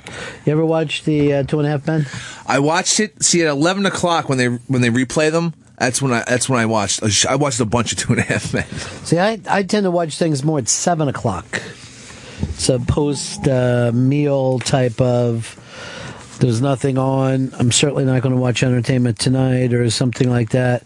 But then I will end up seeing How I Met Your Mother, The Office, Big Bang. I never catch them at 9 o'clock at night. I catch them at 7 o'clock at night, years later. I watched um, a ridiculous amount of uh, Two and a Half Men with my mom because she she would watch the eleven o'clock before she goes to sleep. So that's what she liked to do. Like she liked to get her reruns in. I get my reruns up too. I'm getting pretty caught up on the um, Always Sunny in Philadelphia. I have seen almost every episode of Will and Grace because it aired. I've never seen a Will and Grace show. I'd love to. They're best friends. Was it a funny show? Uh, the the um, Love Will Hate Grace. no, the best part of it was Nick Offerman's wife. She was like a drunk She's pillhead. fucking uh, Megan Megan Mullally, Mullally. yeah, Mullally. Mullally. She's the funniest. What is it? Megan Mullally. Thank you, Fez. She was the best part of the show. No, well, do your bet where you go like I'm Megan Mullally. I'm coming into the room right now. Hey. Yeah, I got a really high voice. Hey. But she doesn't really have a high voice. She just used it in that show, right? Yeah. So the Two and a Half Men. You never seen that? Yeah. They've got rid of one and a half of the men. Cryer's last man standing. You got a new man, and I don't know what they're going to do for the half men. Isn't he in the army, or that's what? Then they ship him No, off. they're just just forgetting about him completely because he went a little fucking wacky. He went a little religious wacky. He talked that shit. Yep. Well, everybody, you know, it's terrible, I guess, if you find out that your your job doesn't fit your religion. Um, Wait, God wouldn't like this show. I guess I gotta you're quit acting then. it out now, like, oh, I'm that kid from that show. I'm in this weird cult. Hey, look at me, everybody. Loving that. Come on, Shelby, don't get mad at me. Just act it out like you do. That's your thing. The half man now with scraggly beard. And see, he won't do it if called upon. Like yesterday, did you notice he brought something up, and then Ari uh, was trying to talk to him, and he would always give these really small answers. It was very odd. Yeah. It was some of the oddest interactions between. Yeah, we should go back and listen to it just to see the bizarreness of it. Jon Cryer is here now, and it is uh, finale time for Two and a Half Men. Uh, everyone knows who Jon Cryer, Cryer is. He's Ducky, God damn it! He's bigger than life. He owns the '80s. Uh, let's bring him in, Jon Cryer. Men, men, men, men, men, men, men,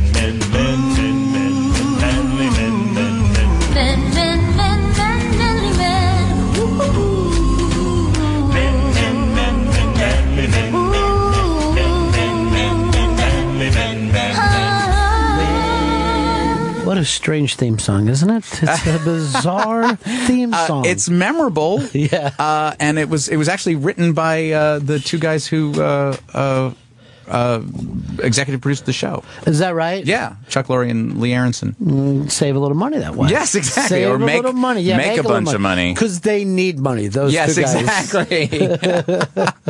or you know what? I'm not sure. I know Lee wrote it, but I'm not 100 percent sure Chuck wrote it. Now that I think about it, uh, but neither here nor there. It isn't. Yes. Or is it here and there? And no, it's no, not. it's Can't be in two places one. at once.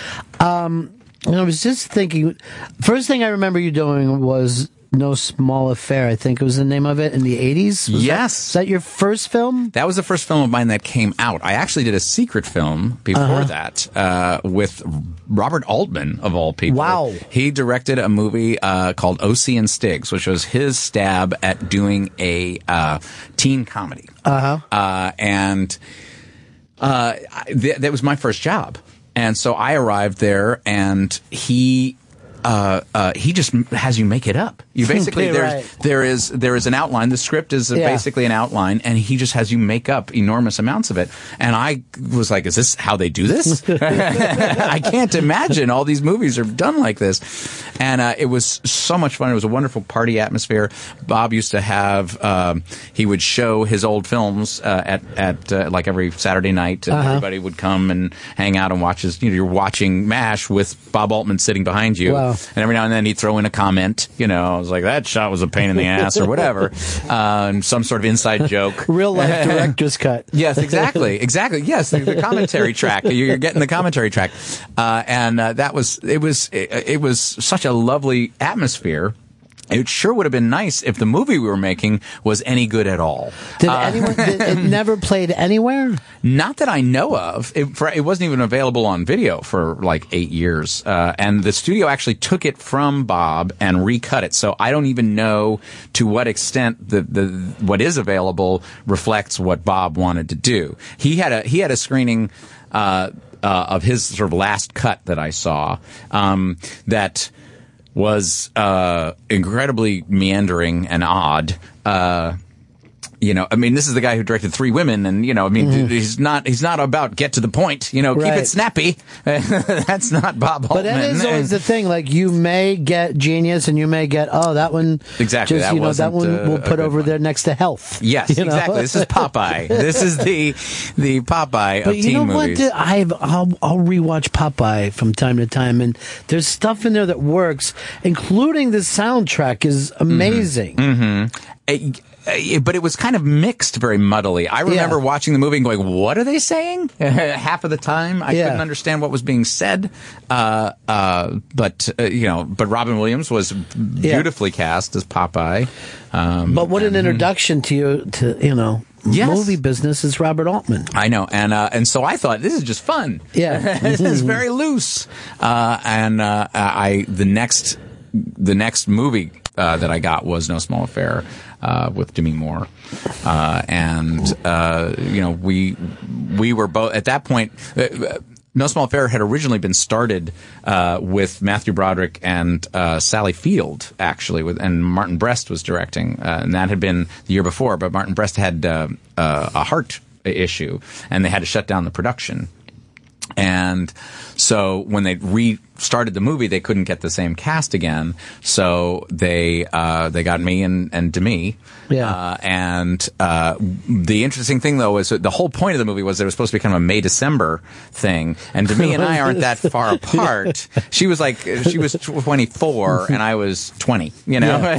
Um, uh, it's it's not that dirty. Yeah, you're not, you're not Uh, stop people in the street looking at you. Yeah. I always remember uh, Jeffrey Tambor as the the guy dating. Yes. your mom was. He was amazing in that. Yes, again, lovely. Yeah, yeah, and he's and he's great, and he uh, he's just so odd. Yeah. uh, I mean that's Yeah. that's how he is in real life. Yeah. folks, he's just an odd guy, um, but funny and, and wonderful. And and I really sort of that was where I learned how to actually make a movie because you know they taught me the rules on Mm-hmm. that on that one. Uh, I remember the very first day I, I went in and you get this little tiny slot dressing room, and at the end of the day I. Uh, uh, I took off my costume. I threw it in a pile because I figured they're just going to take it in and get it cleaned, you know. And I and I was I'm stepping out of the trailer. The costume lady goes, ah ah ah, turn around. and I was like, what? And I, she brings me back and she says, hang up your clothes, and because somebody has to come and get that. And some days we're going to be able to clean them, but a lot of days we're not going to be able to clean them. And you got to wear this tomorrow, and that's going to look like crap. and I was like, oh oh, thank you for teaching me the rules, costume lady. I appreciate it. Uh, and you know, honestly, there's not enough people that do that for you um, because people just uh, assume once you're on, uh, uh, once you've worked on a movie. You know all the rules, and you don't. That's the thing that you could actually teach kids, though. That a lot of places that you go, that you assume. Like when I got to New York City and I Mm-hmm. ended up in some boardroom and people were talking, I- thought to myself, "Holy shit, this is the deep end of the pool." But you find out they're just as nutty Yes. and dumb. They're thinking the same Yes. thing, yeah. Like, who can we steal ideas from? And you're like, oh my, it's not that intimidating. Mhm. Yet a lot of people are afraid, I think, to go to either coast because they think that's where the best and brightest are. But not We're always. not that Yeah, bright. they're just pushier, maybe. You Uh-huh, yeah. you know, a little more stick to itiveness. Mm-hmm. Um, so the '80s view, of course, you got the Pretty in Pink, and that's gigantic, and that you know was one of those roles that will never go. One of those films still means a lot to a lot of people. So the whole thing must have just felt like being shot out of a cannon for you as a kid. Uh, yes, it always feels like an upward trajectory Right. at first. Right. because you're starting from nothing, you know. Yeah. Uh, and uh, and I kind of miss that. Yeah, I kind of miss the time when I had to take every gig. I didn't. I couldn't. I couldn't afford to make a choice about it. You know, it's it's like no, you just got to take it. You got Right. it's just the next gig. Um, now, when you have choices, that's kind of a burden. You're sort of like, oh, you know, uh, if if if this is bad, it's kind of my fault. you know, because Right. I didn't see the inherent badness in it. Uh, and uh, and what happened to me was, you know, I I. I I did the Robert Altman film, which you know didn't get released, but then I did. Uh, I, I starred in a movie with with Demi, which was a modest success, um, and then uh, did a then did Pretty in Pink, which was huge, and uh, and so you just assume that it's just going to keep being Right. upward from there. And then I, so then I jumped into like four different movies uh, at once. So literally like the same week, I agreed to do like three different films.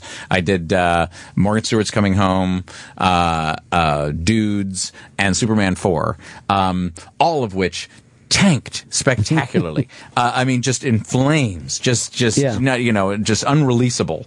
Uh, all yeah, all three of them. Well, no, Dudes got a small release um, in in gay porn houses, uh, but uh, then that was just a misunderstanding. Uh, but uh, uh, the you, you know you, you suddenly go oh. Oh, this can go the other way too. you know, this isn't all uh, onward and upward. Uh, so that was a that was a big uh, turning point for me. And actually, I, I kind of tried to be a little more selective about the things I did after that. Um, I did a TV show called The Famous Teddy Z, which uh, uh, which thankfully got a, a lot of a lot of people noticed, but it didn't it didn't end up being a hit. Uh, and then I did Hot Shots, which was uh, which was you know more fun than I had any right to have at that time. So, but picking is still the most difficult thing because you don't know. Everyone goes into it with the best intentions, I'm Yes. sure. you and know? you never know, uh, and so many things uh, happen that you don't expect, and so many things Yeah. sound great, and then like uh, Superman four was a was a great uh, uh, example of that. Superman four was. Uh, full of promise. Uh, the the first three Superman movies, the first two were terrific. The third one with Richard Pryor wasn't so great, right? You know, um, but they were trying to resurrect. They were trying to reboot the franchise, and uh, they had a very clever script written by the guys who had done the Jewel of the Nile, the the uh, uh, the Michael Kathleen Douglas. Turner Michael Douglas movie, and uh, and they they got the whole cast together from the first one. They they got Margot Kidder back. They got they got everybody back. Jackie Cooper, you know, um, uh, Gene Hackman, and uh, they were. Uh, the script was was uh, an interesting story. Basically, a kid asks Superman to get rid of all the nuclear weapons in the world. I mean, you're Superman. Why can't you get rid of all the nuclear weapons? And it was an interesting moral quandary for Superman, you know. uh, uh, and so I thought, oh, this is going to be great, you know. Uh, uh, and I was playing uh, uh, Lex Luthor's evil nephew, Lenny. So I got to be Gene Hackman's henchman. Come on, Yeah. you, if you, I, I- I defy anybody in this room. You're getting, you're, you're going to get to be Gene Hackman's henchman. Uh, you're not going to turn that opportunity down. And. Um, so I took it, and the very first day was spectacular. The very first day was me and Gene Hackman in a Gene Hackman and I rather in a uh, sort of 30s uh, open air convertible. Uh, and the idea was we were trying to escape the scene of the crime. Uh, uh, you know, this is a, it, the, the the scene was from the end of the movie, but we're shooting it first. Uh, and the idea is that Superman, that all of a sudden our car takes off, and it turns out Superman. They reveal Superman is underneath it, and he's actually flying us to jail. Uh, and that that you know it's supposed to be a fun reveal. Well, nowadays the way they would do that is they would you know put us in a car in front of a green screen, and we'd never even I'd never see uh, Superman, or I'd never you know and and and uh, you know it. it um, you know, they, they would do it a different way. But at that time, they literally had a crane, a construction crane, that picked up the car the, with me and Gene Hackman, with Gene Hackman and I in it, and then wired Christopher Reeve underneath it in full Superman regalia, uh, and then they flew it away on the crane. Uh, uh, and this was my first day at work. Uh, so, and it was the greatest thing ever. I still have pictures of it at home because it was, it was, it was so, uh, wonderful. And, uh, so so it began with such promise and then slowly i started to notice that things like they were dropping scenes that they, they couldn't shoot and it turns out the company that had put it together was a company called Cannon Films and they were th- Superman was their bid for respectability, but really they were they were known for financing crappy, awful movies. Just you know, uh, uh, uh, uh, you know, the the worst of the worst, and uh, they they couldn't help but revert back to their their roots, and they they they ran out of money. Basically, they ran out of money while we were shooting, and uh, and they didn't shoot huge, hu- whole whole sequences were cut, and they were supposed to do six months of uh, flying work with uh, with Chris Reeve, and they did one. So they kept using the same flying shot over and over, and it's just embarrassing. Um, and uh, so I, you know, so that was. So so you know when the movie finally came out, they literally had a a publicity event at the Smithsonian. His uh, uh, uh, uh, his Superman uh, costume was being inducted into the Smithsonian. There's Chris Reeve, and I'm like, I'm a part of this. This is great. And I take uh, Chris aside. I'm like, oh, this is so exciting. I can't wait to see the movie. He said, it's a mess. it's a fucking mess, John. I'm so sorry about this, but it's uh, it's terrible. And I and you know here he was going through the motions at the Smithsonian, Sure. and, and you know fighting the good fight. That's But, what you got to uh, do. You got to go out, promote it, smile, Yeah. knowing Yes. when these people see this. it's crap. Yeah. uh, and that's it's painful because you try to have some rapport with the public and Mm-hmm. know, have them confident that if they see you in something, it's going to be fairly good, you know. But uh, but that one just uh, was unsalvageable. Uh, and you never know when that's going to happen. You never know when you're No. going to do a small film that suddenly everyone falls in love with. Or in the case of your TV show now, you're the survivor. You're hanging in there no matter what weirdness has went down. And how many years has the show been on? This is the we've just finished the eleventh season. Just finished the it's 11th picked up season. For a 12th. Picked up for a 12th. And some kind of rebooting is going to go on next year as well? Uh, I don't know. I don't know. I think? I think they feel like they're in the groove now. Yeah. Uh, you know, we got a time slot we're happy with now. We had started at nine thirty on Thursday, which was weird for us, but they moved us up to nine, and we're all we're happy with that, and the show's doing well, and so yeah, I think I think we're we're sticking staying the course. And that's still fun for you. It is still fun. Despite still all the stuff, you're doing a TV show that people love. Yeah, and Ashton's fun a with. riot. I, I love having uh, a rapport with the audiences. You know Mhm. that they love this character, that they've liked him so much, you know, Right. for so long. Um, uh, so all of that is such a gift, and it's you know, and and this year, interestingly, the writers. Uh, uh, the producers of the show asked me into the writers' room, which hadn't hadn't happened before, and so to watch how the sausage is made uh, was Right. was uh, equal parts uh, exciting and disturbing uh, at the same time. But even up to all these years, it surprises you how the show's being put together. yes, it, it, uh, well, in the writers' room, I had Yeah. never been uh, privy to a, a you know old school sitcom Mm-hmm. writers writers' room. You know, it. it, uh, uh, in many ways, it's j- exactly how you expect it. There's a lot of banter, a lot of you know, Right. everybody's cutting each other down, and um, uh, uh, but in a lot of ways, it's uh, it's different in that uh, these guys and gals sweat the details like you would not believe. I mean, Right. they're they they do a thing where which surprised me, which where if they do a scene, they first of all they make sure everybody in the scene gets something. Gets Right. uh, they, it's like we gotta you know you know Amber Tamblyn doesn't have a joke in this. We gotta give her a joke. You know, and it's like, but the scene's done. You don't really need a joke from her. It's like, no, we got to give her a joke because you can't just have people standing there laying pipe. You know?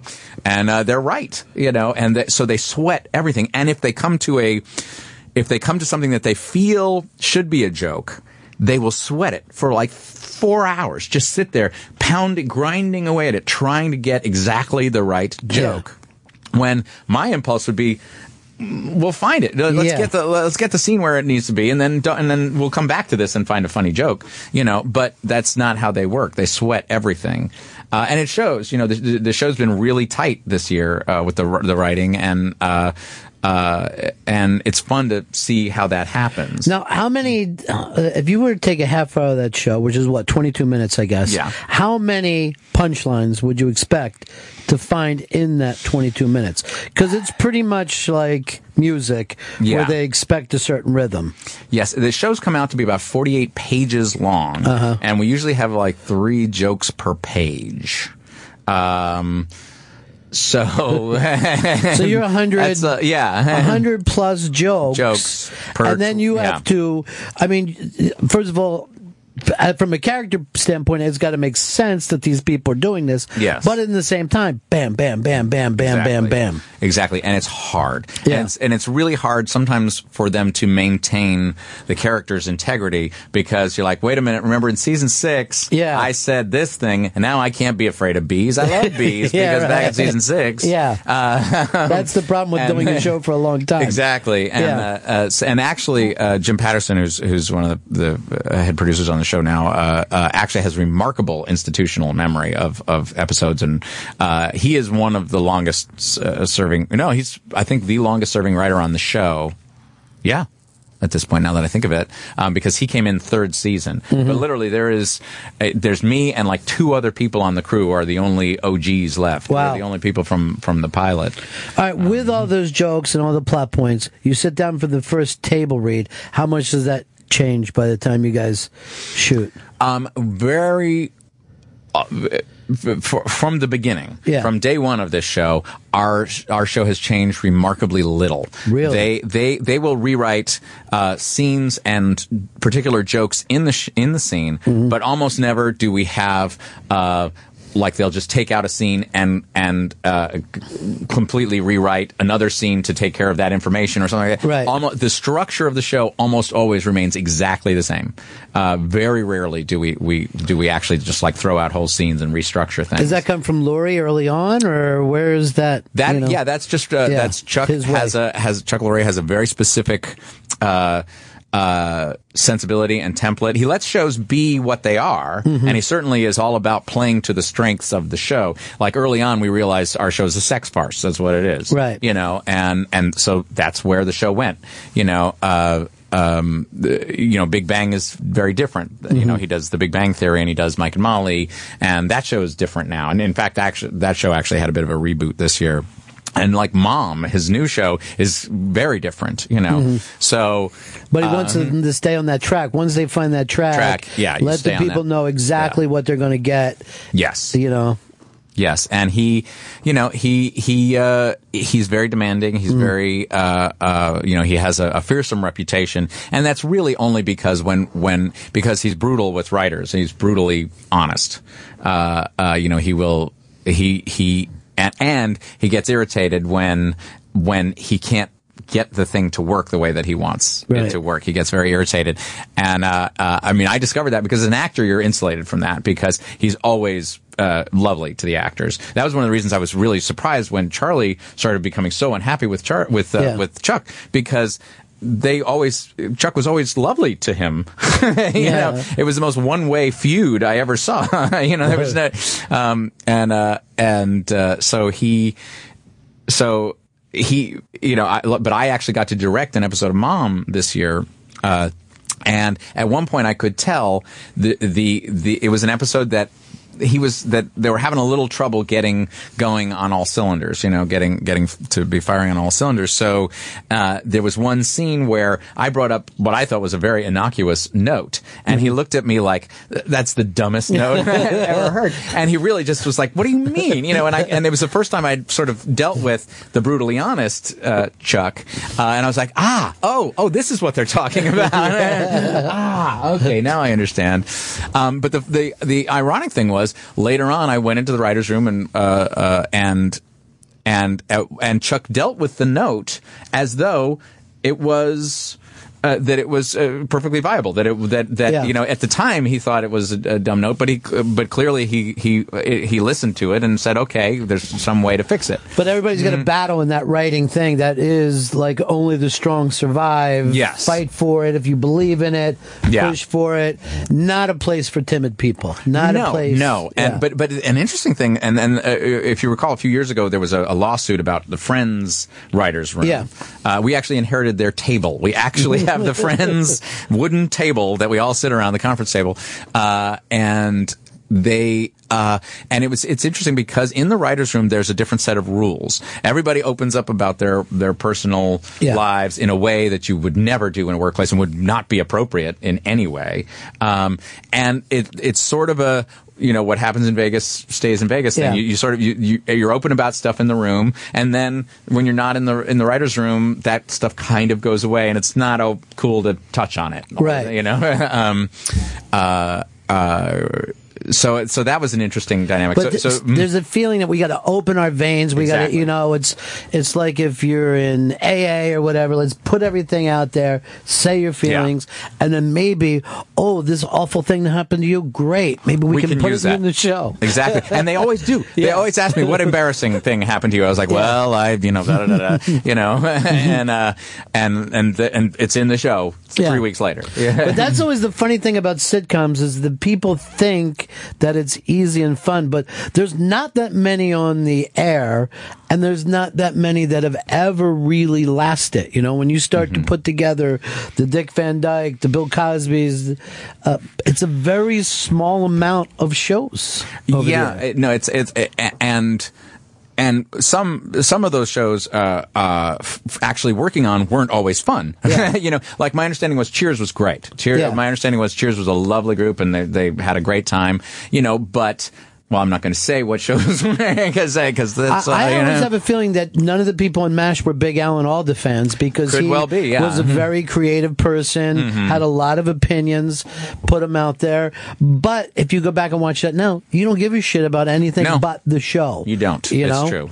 And I think the thing with you staying such a survivor with this show is you know how rare it is Yeah. to get a hit show. Yes. I don't know why, you know, Charlie went off and did his other thing and yeah, he's working and all, but that's not going to have the same kind of level of expectation as what he had all those years. Yeah, uh, yeah, and uh, obviously, I, I uh, uh, he's such a gifted Mm-hmm. comedian, uh, and and I, you know, his, uh, you know, his new show is not my favorite. that's that's I'll, I'll leave it at that. Mm-hmm. Yeah. Um, but uh, uh, you know, it. it I, I hope that he can he can find uh, uh, some peace. You know, I that's what I would really love for him to just find some peace and understand the the tremendous talent that he's got and do do something worthy of that. You know, um, because I think uh, you know the thing about Two and a Half Men, whether you like the show or not, or think it's you know uh, uh, uh, just you know dumb or too sexy or whatever or, or, or too filthy. Um, uh, he demonstrated an, a, a fantastic facility with with uh, uh, performing in front of an audience and doing this show, you know, doing this kind of show.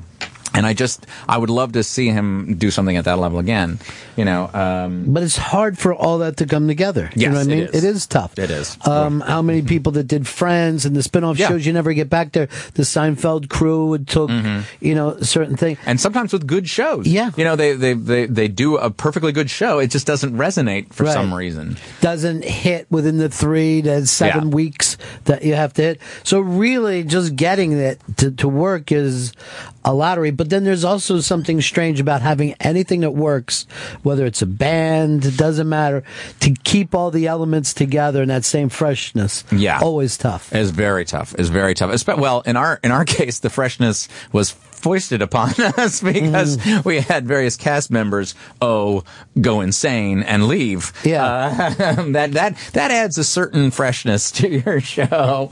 Um, that you don't have to make an effort for, um, but you know that's it's it's been interesting to try and and and and surf that, you know, and Yeah. surf that craziness and take advantage of it comedically to some extent. And we've worked it into sort of the mythology of the show a little bit. And, uh, uh, and you know, it's still, it's still there, you know. but did you go going. back and did you yourself go and talk to the kid just about what we're talking about and say well, you walk away from this and there's never going to be another one probably? Um, no, we didn't have that conversation because he didn't because he doesn't care. Yeah. Uh, he doesn't. He really doesn't care. He he he. What he meant no offense. you know Right. when when he said you can't be a God fearing person and do this show. That was his. That's how he feels. You Yeah. know, he's a, he's become a, a, a you know a, a deeply religious uh, Christian. Uh, you know, there's plenty of Christians who watch the show who don't feel the same way as he does. Uh, and uh, and it's his you know it's his choice to do it or not. We would love to have him back. Um, uh, uh, even with the crazy beard. Uh, I, I saw that and I was like, okay, we're we're we're in a new we're in new territory here. Yeah. Uh, um, but uh, uh, you know, I, I I did not. He knew completely what he was uh, leaving behind. He never he never when we were working together, he never seemed like once he got past college that he wanted to pursue it, uh, pursue acting forever. Right. I think he had other things he wanted to do. Um, when he first got into college, he, he was uh, uh, uh, studying um, uh, uh, ecological engineering. You know, as uh, you know, he's he's he has other stuff that he wants to do in his life, and now he's like running a farm. so you know, uh, uh, you know, if if it makes him happy, uh, that's that's wonderful. But like you said, now that that gives you new challenges that you wouldn't have had. Yes. Maybe things would have got stale anyway. Yeah. Um, thanks for coming by today. Oh, my pleasure. My pleasure. Uh, the season finale, Two and a Half Men, airs this Thursday, May 8th, 9 o'clock in the East. Thanks so much, Jon. Thank you. I'll Thank see you, you. next time coming through. The pleasure was mine. Men, men, men, men,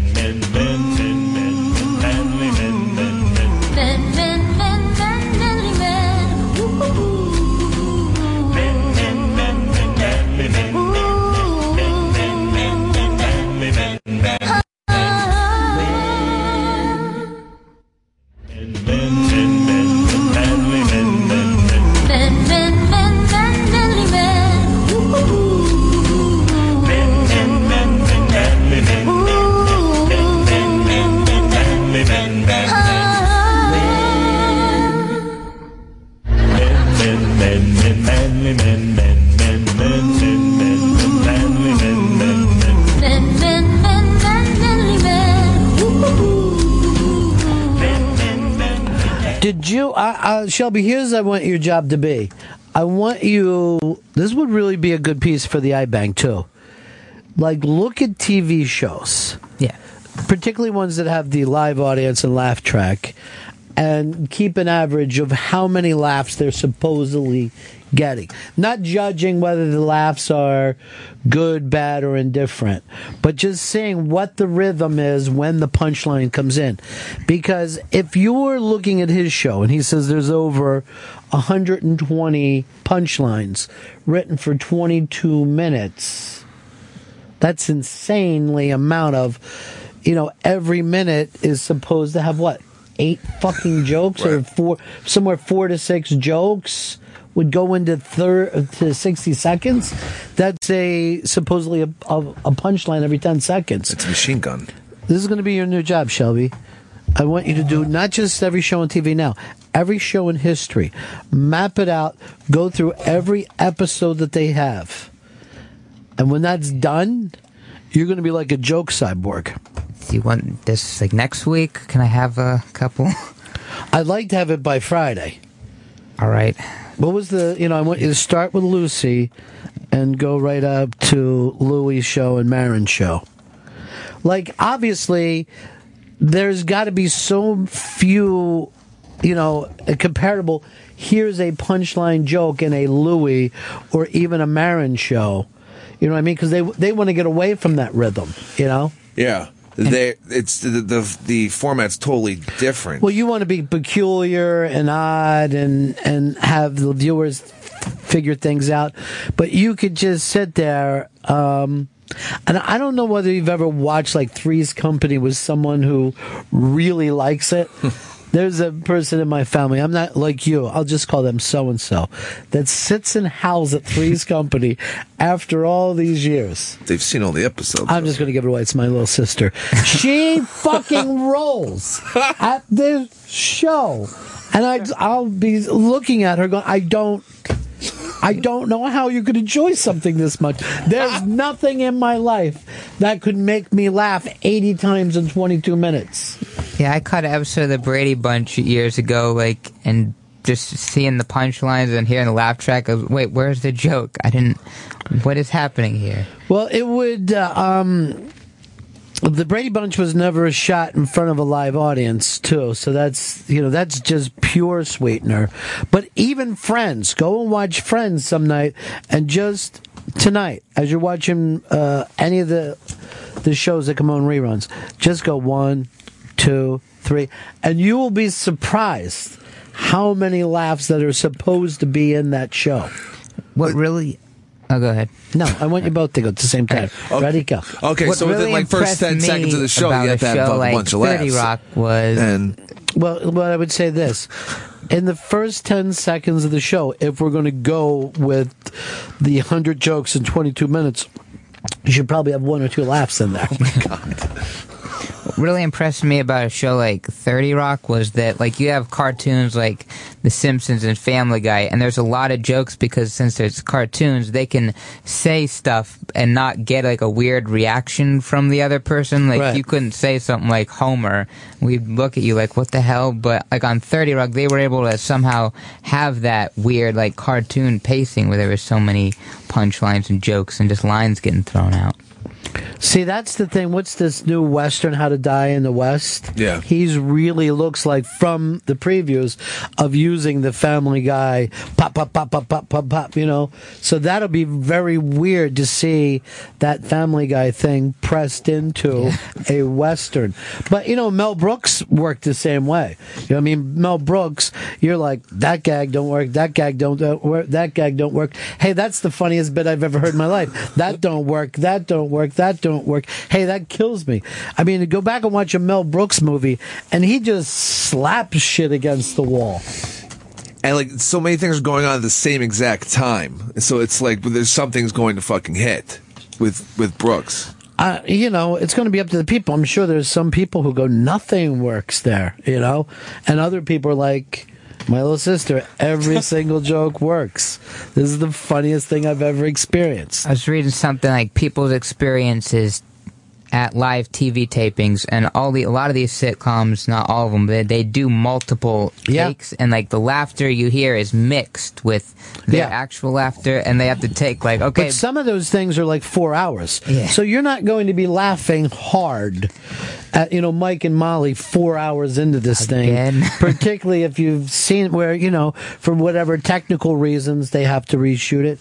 Or they, but I will tell you this, because I've been, uh, and I thought you were going to do the bit where you try to get tickets to Saturday Night Live. yeah, we're gonna do that for the season finale next Oh. Friday.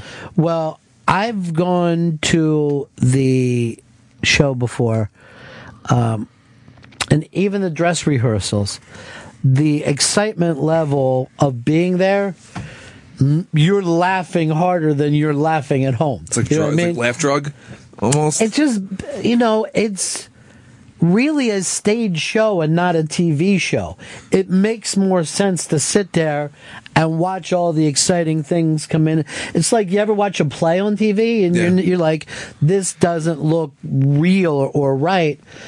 I mean, that's a sketch show.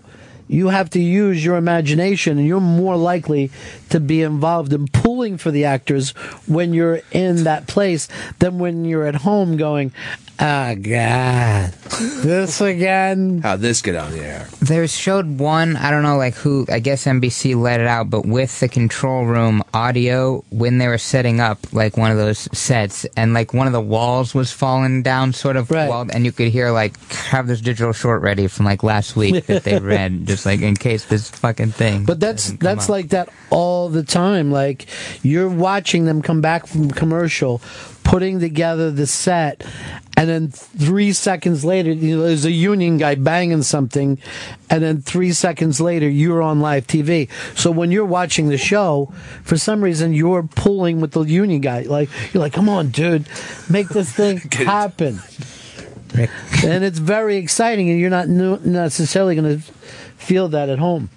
But I remember I was out in LA and I saw the Friends when Friends was the big show, the set, and you're like, this is it, this little thing. That's the living room. Yeah, I mean the set wasn't much bigger than the room that we're sitting in right now. Real what?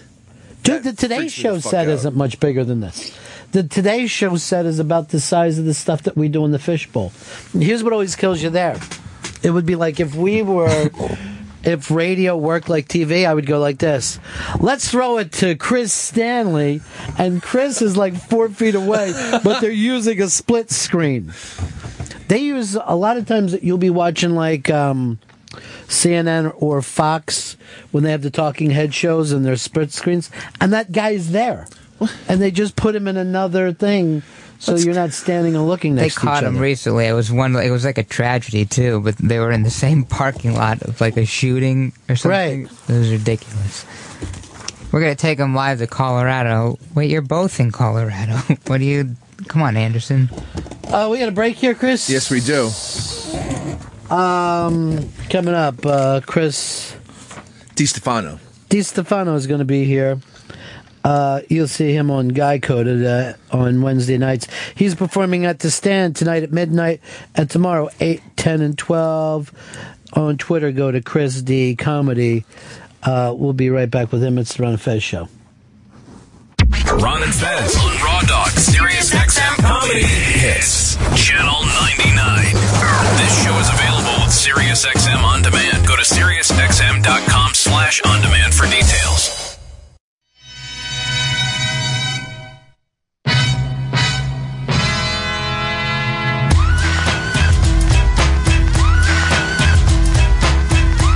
Chris, that music can only mean one thing. Jeffrey Gurian's in the house. What's up, guys? He jumps around. He jumps around. Jeffrey, who you got with you this week? Oh, I brought in a really exciting guest this week whose career is just blowing up, man. MTV, everything. Chris DiStefano is here with me. How you doing? Thanks for having me, Jeff. Of course, man. Appreciate it, man. Chris, thanks for stepping in. No, I thought you were working the stand, but I see you came in with your stuff. You're heading to the airport? Yeah, I'm heading to the airport this uh, Thursday, Friday, Saturday. I'm doing uh, the Sacramento Punchline, Uh-huh. Sacramento. So um, definitely come out. Uh, they called me last week and said I have eight tickets sold. so um, I was like, I got Sacramento I'm on doesn't my give a crap about MTV. They, maybe they don't get MTV. Yeah, I was like, in all right. Sacramento. So uh, it'd be great if somebody could come. Uh, now, now, is there a direct flight to Sacramento? Because I've heard that, that there's not a There's direct not. flight. I got to fly to San Francisco, uh, and then have an hour and a half layover in San Francisco, and then fly to Sacramento. So I get to Sacramento at midnight tonight. I've had this conversation with people, uh, and I'm trying to think. I think um, Don Geronimo was actually worked out there for a while, and he could never get a direct flight. And he would like, yeah, I'm going to Sacramento. I got to go to Minneapolis first, and then I get a plane there. It Or seems you can't crazy. fly to LA and then go. You can't Yeah, go but, to. but just makes no depending on the time, you never know what's going to be the best route for you.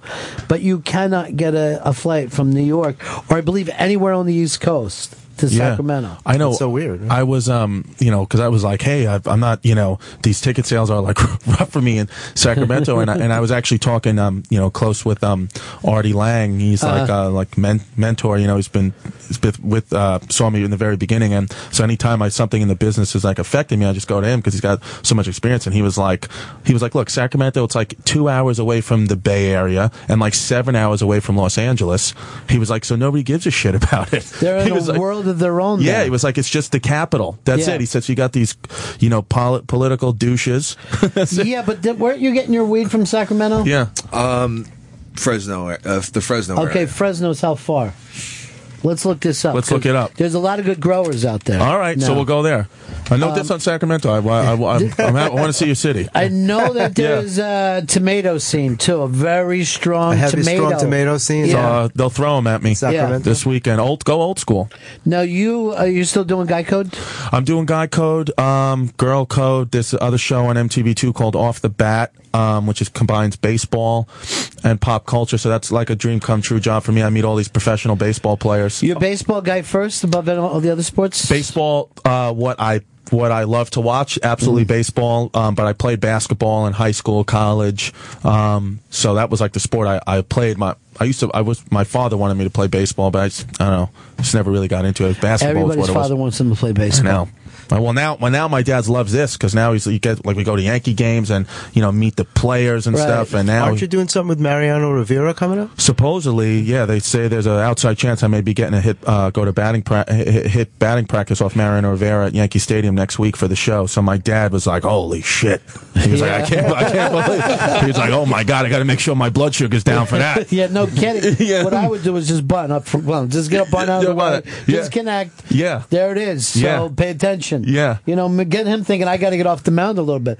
But that would be the thrill because I did Dream Week Right. uh, baseball before. And then at the end, you got to play against the pros, but they're old pros. Right. I don't give a shit. You can't hit them. No. So Kent Tekulve, who was older, and he was this kind of a sidewinder pitcher. I swear to God, the ball looked like it was coming down th- the third baseline. There was just like Yeah. Everything in you just says jump. That's Get it. out of the way. Yeah, yeah, yeah, yeah. And it's so embarrassing. Yeah. I Yeah. mean, it's that level of pro baseball. I don't know how many sports have that kind of leap above it because everyone feels like they can play ball. Yeah. You play ball, and then you get to that thing, and the the difference of hitting, you know, three hundred and zero. Yeah. Is pretty small. Even like, you know, I play, you know, I go to the batting cage, some of my friends Yeah. play softball, but, you know, we use aluminum bats. But I did, we did a, a thing where I took batting practice with the Arizona Diamondbacks in spring training a few months ago. And, and that we, you know, the just just the shift to the wooden bats. I made contact with one ball out of like fifteen. The guy was just whizzing past me. But when I made contact, like the freaking shock just goes. I almost Right thought I was having a heart attack. Yeah, and I right was like, oh, arm. yeah, it's painful. Were you wearing gloves? No, they were kind of wear gloves. Like I don't need gloves. Yeah. you know, my dad was like, "You're a pussy if you wear gloves." No, you're wearing gloves. I should dude. gloves. Yeah, You're wearing gloves. But that's true. The impact of getting around Yeah. on a ball like that, if you don't hit it perfectly. Yeah. But then if you do, fuck, you think you travel. hit a shot. Yeah, I thought I thought I hit a shot, but it just it just like right made it past second base. That's a home run for me. Yeah, right. Yeah, yeah. Did you see that? It went so f- like you were well, you're playing out than the a whole little- thing for us now. Yeah. What do we got? What's close to Sacramento? Uh, not not Fresno, but you got uh, Placerville and uh, Stockton. Okay. that's that's a big time right there. Maybe Stockton. I'm not, All right. real, I'm not all that familiar with it. I know it's the state capital. Yeah, That's it. Kevin Johnson, the mayor, he's he was there because he spoke out a lot on the Donald Sterling Clippers thing. So maybe I should tweet Kevin Johnson. Sure. Get a retweet from KJ. You a football guy at all? Yeah, Giants, New York Giants. Now, who do you think? Where, where do you think uh, Johnny Football is going to go? Where do I think he's going to go? I mean, I mean, you know, when I listen to ESPN, you know, all the you know Mel Kiper Jr. and those guys say that you know they're they're low on him, but everybody else is saying that people are idiots if they don't take him first because of you know, I mean, they say that this guy is going to be one of the best, but.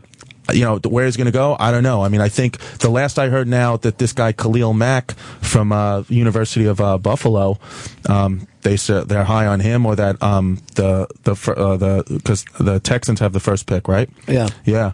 So I don't know. I don't know if they're gonna. They should take him Fez, who who should the Texans take first? The Texans are going to take Clowney. Or Clowney, Ah, right? We're going to, um, yeah. That uh, that's good enough. Uh, where do you think Johnny Football is going to go? He's gonna go to the fucking Texans. He has to. He'll- Yeah. he'll- Johnny Football? Yeah. They'll Not sell gonna out happen. every home game if It'll he goes be to a the fucking Texans. madhouse. Yeah, I'm going to tell you right now. I'm picking Cleveland Browns is where he ends up. that's where you think he's gonna go. Boom, what lock pick it. do they have? I think they're in the their top ten pick, Right. Maybe five or something like that. But they're the team that needs more heat. But now there's also a chance. I I, I saw that. The Texans may trade the first pick. They may they may do that. They may they're trying to get of it, yeah. and then and then what? I don't know. You'll be in Sacramento for this. I'll be in Sacramento for as as this all unfolds. I'll be running across the street to wait. Yeah. I, I, I, if you just get, I got to wake him up now because you fell asleep during this. I'm Jeffrey. thinking you guys are talking another language. You I don't don't even know understand. anything about it's so football with that? bizarre. Really? I With know that any scarf? sports? You don't have any football scarves? I have nothing. football scarves. Yeah. You're not watching the basketball playoffs last night. I don't even know about them. It's so fucking weird. I'm just like I I know zero about. At no time in your what's life did you ever watch sports. Never. No, I never. I played, but I never watched. It was What- just what- so what sport did you I- play? I, didn't go. Whatever you know, just Yeah. schoolyard sports. Whatever Oh, you played sports that people backyard played, stuff. soccer and shit like that. Yeah. When I was in college, I played Stickball? soccer. You look like a guy would stickball, maybe yeah, play stuff like stickball. Yeah, you're in the Bronx. In the Yeah, Bronx, grew You had baby. a the Bronx. Spalding. Absolutely, absolutely. Had a Spalding. I played Skelly with the best of them. My But, dad, yeah. you know, my dad's from the Bronx, and he just yesterday he was I don't know why he was talking to me about how there used to be a guy who used to walk around his neighborhood sharpening knives. Was Yeah. that like a thing Yes, that people was used to thing. do? They'd come to your What kind courtyard of and they'd yell up, knife sharpening, uh, like some weird. thing, You but know they'd say weird? some words that you There's wouldn't a truck that drives by and that says knife sharpened, but I'm always like, there's no number on the end of it. Where do they stop? But I would love to stop and get my knife sharpened by him. Yeah. It's the, it's an old memory, man. I was a little kid, and they would come to the right, courtyard I'm and they would yell up. I'm going to say something that, that you said one day, and I never called you on it, but it's been haunting me. You said you remember when pizza came to the Bronx. I remember. As a little kid, a pizza didn't know- place opened up, But before and that, I was there like, was no pizza. I don't remember pizza. I was like, not, I, I was. I had a very strange life. I don't know. Yeah. I, I, I don't. I don't like watermelon. I don't like shit that other people like. That's racist. And so when, yeah, I, well, as a black man, that's right. That's strange Why that I don't like like watermelon?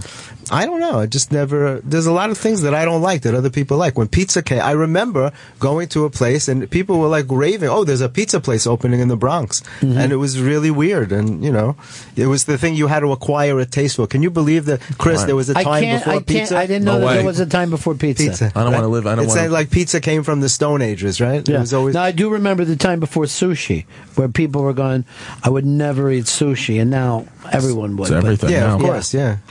What about kale? Has kale is kale like a Kale new seems thing? like it's two years old. Yeah, to but like, were you guys eating kale? Kale chips. People are talking about the- kale. up in the Bronx, did you Yeah, have you have kale? kale? What did No, you in have? Bronx, we didn't do shit. If you played tennis, if you lived in the Bronx, you played tennis, you were it's like a fucking world traveler. You know, I grew up in a time nobody. You're did not even traveled out of the Bronx. It was a big deal to drive to Florida. That was Yeah. our that was our vacation. Yeah. People Right. would just wash their car in the street. They'd wax their car. That was the entertainment. And then if you were a big This- deal, you would drive across the the, way, country to Florida. This sounds like the beginning of either. Jersey Boys or Bronx Tale. it should be. It should be. It was like In my very middle class. Things were different. Very different. Yeah, it's fucking. It was weird. That was the summer pizza came to the Bronx. Ah, yeah. Fuck watermelon. Nobody traveled. It was such a You wouldn't eat any strange watermelon. upbringing. It's a very yeah. unhealthy fruit. I've read.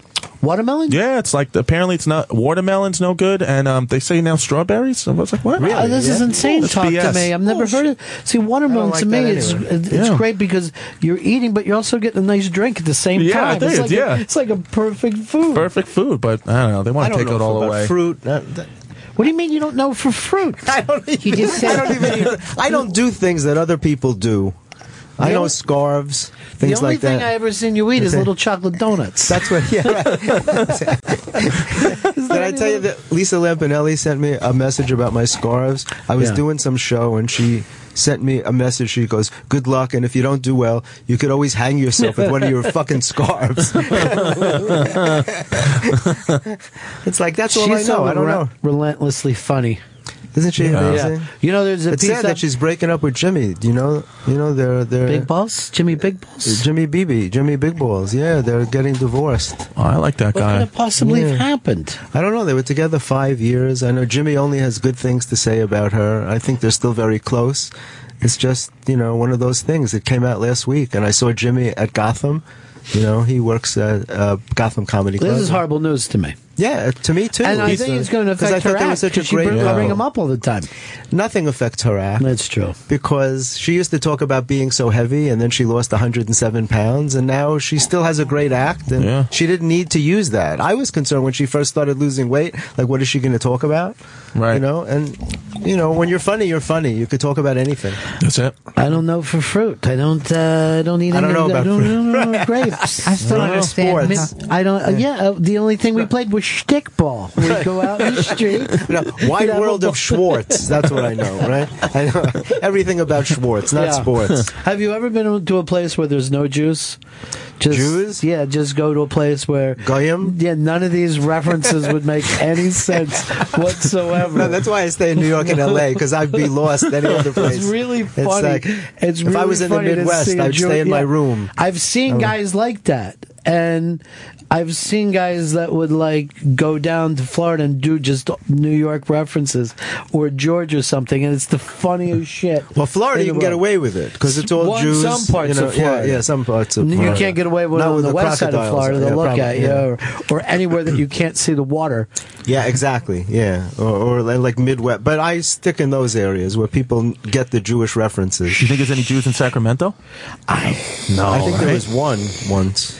It's so out there. They they actually think of Presbyterians as Jews. As Jews.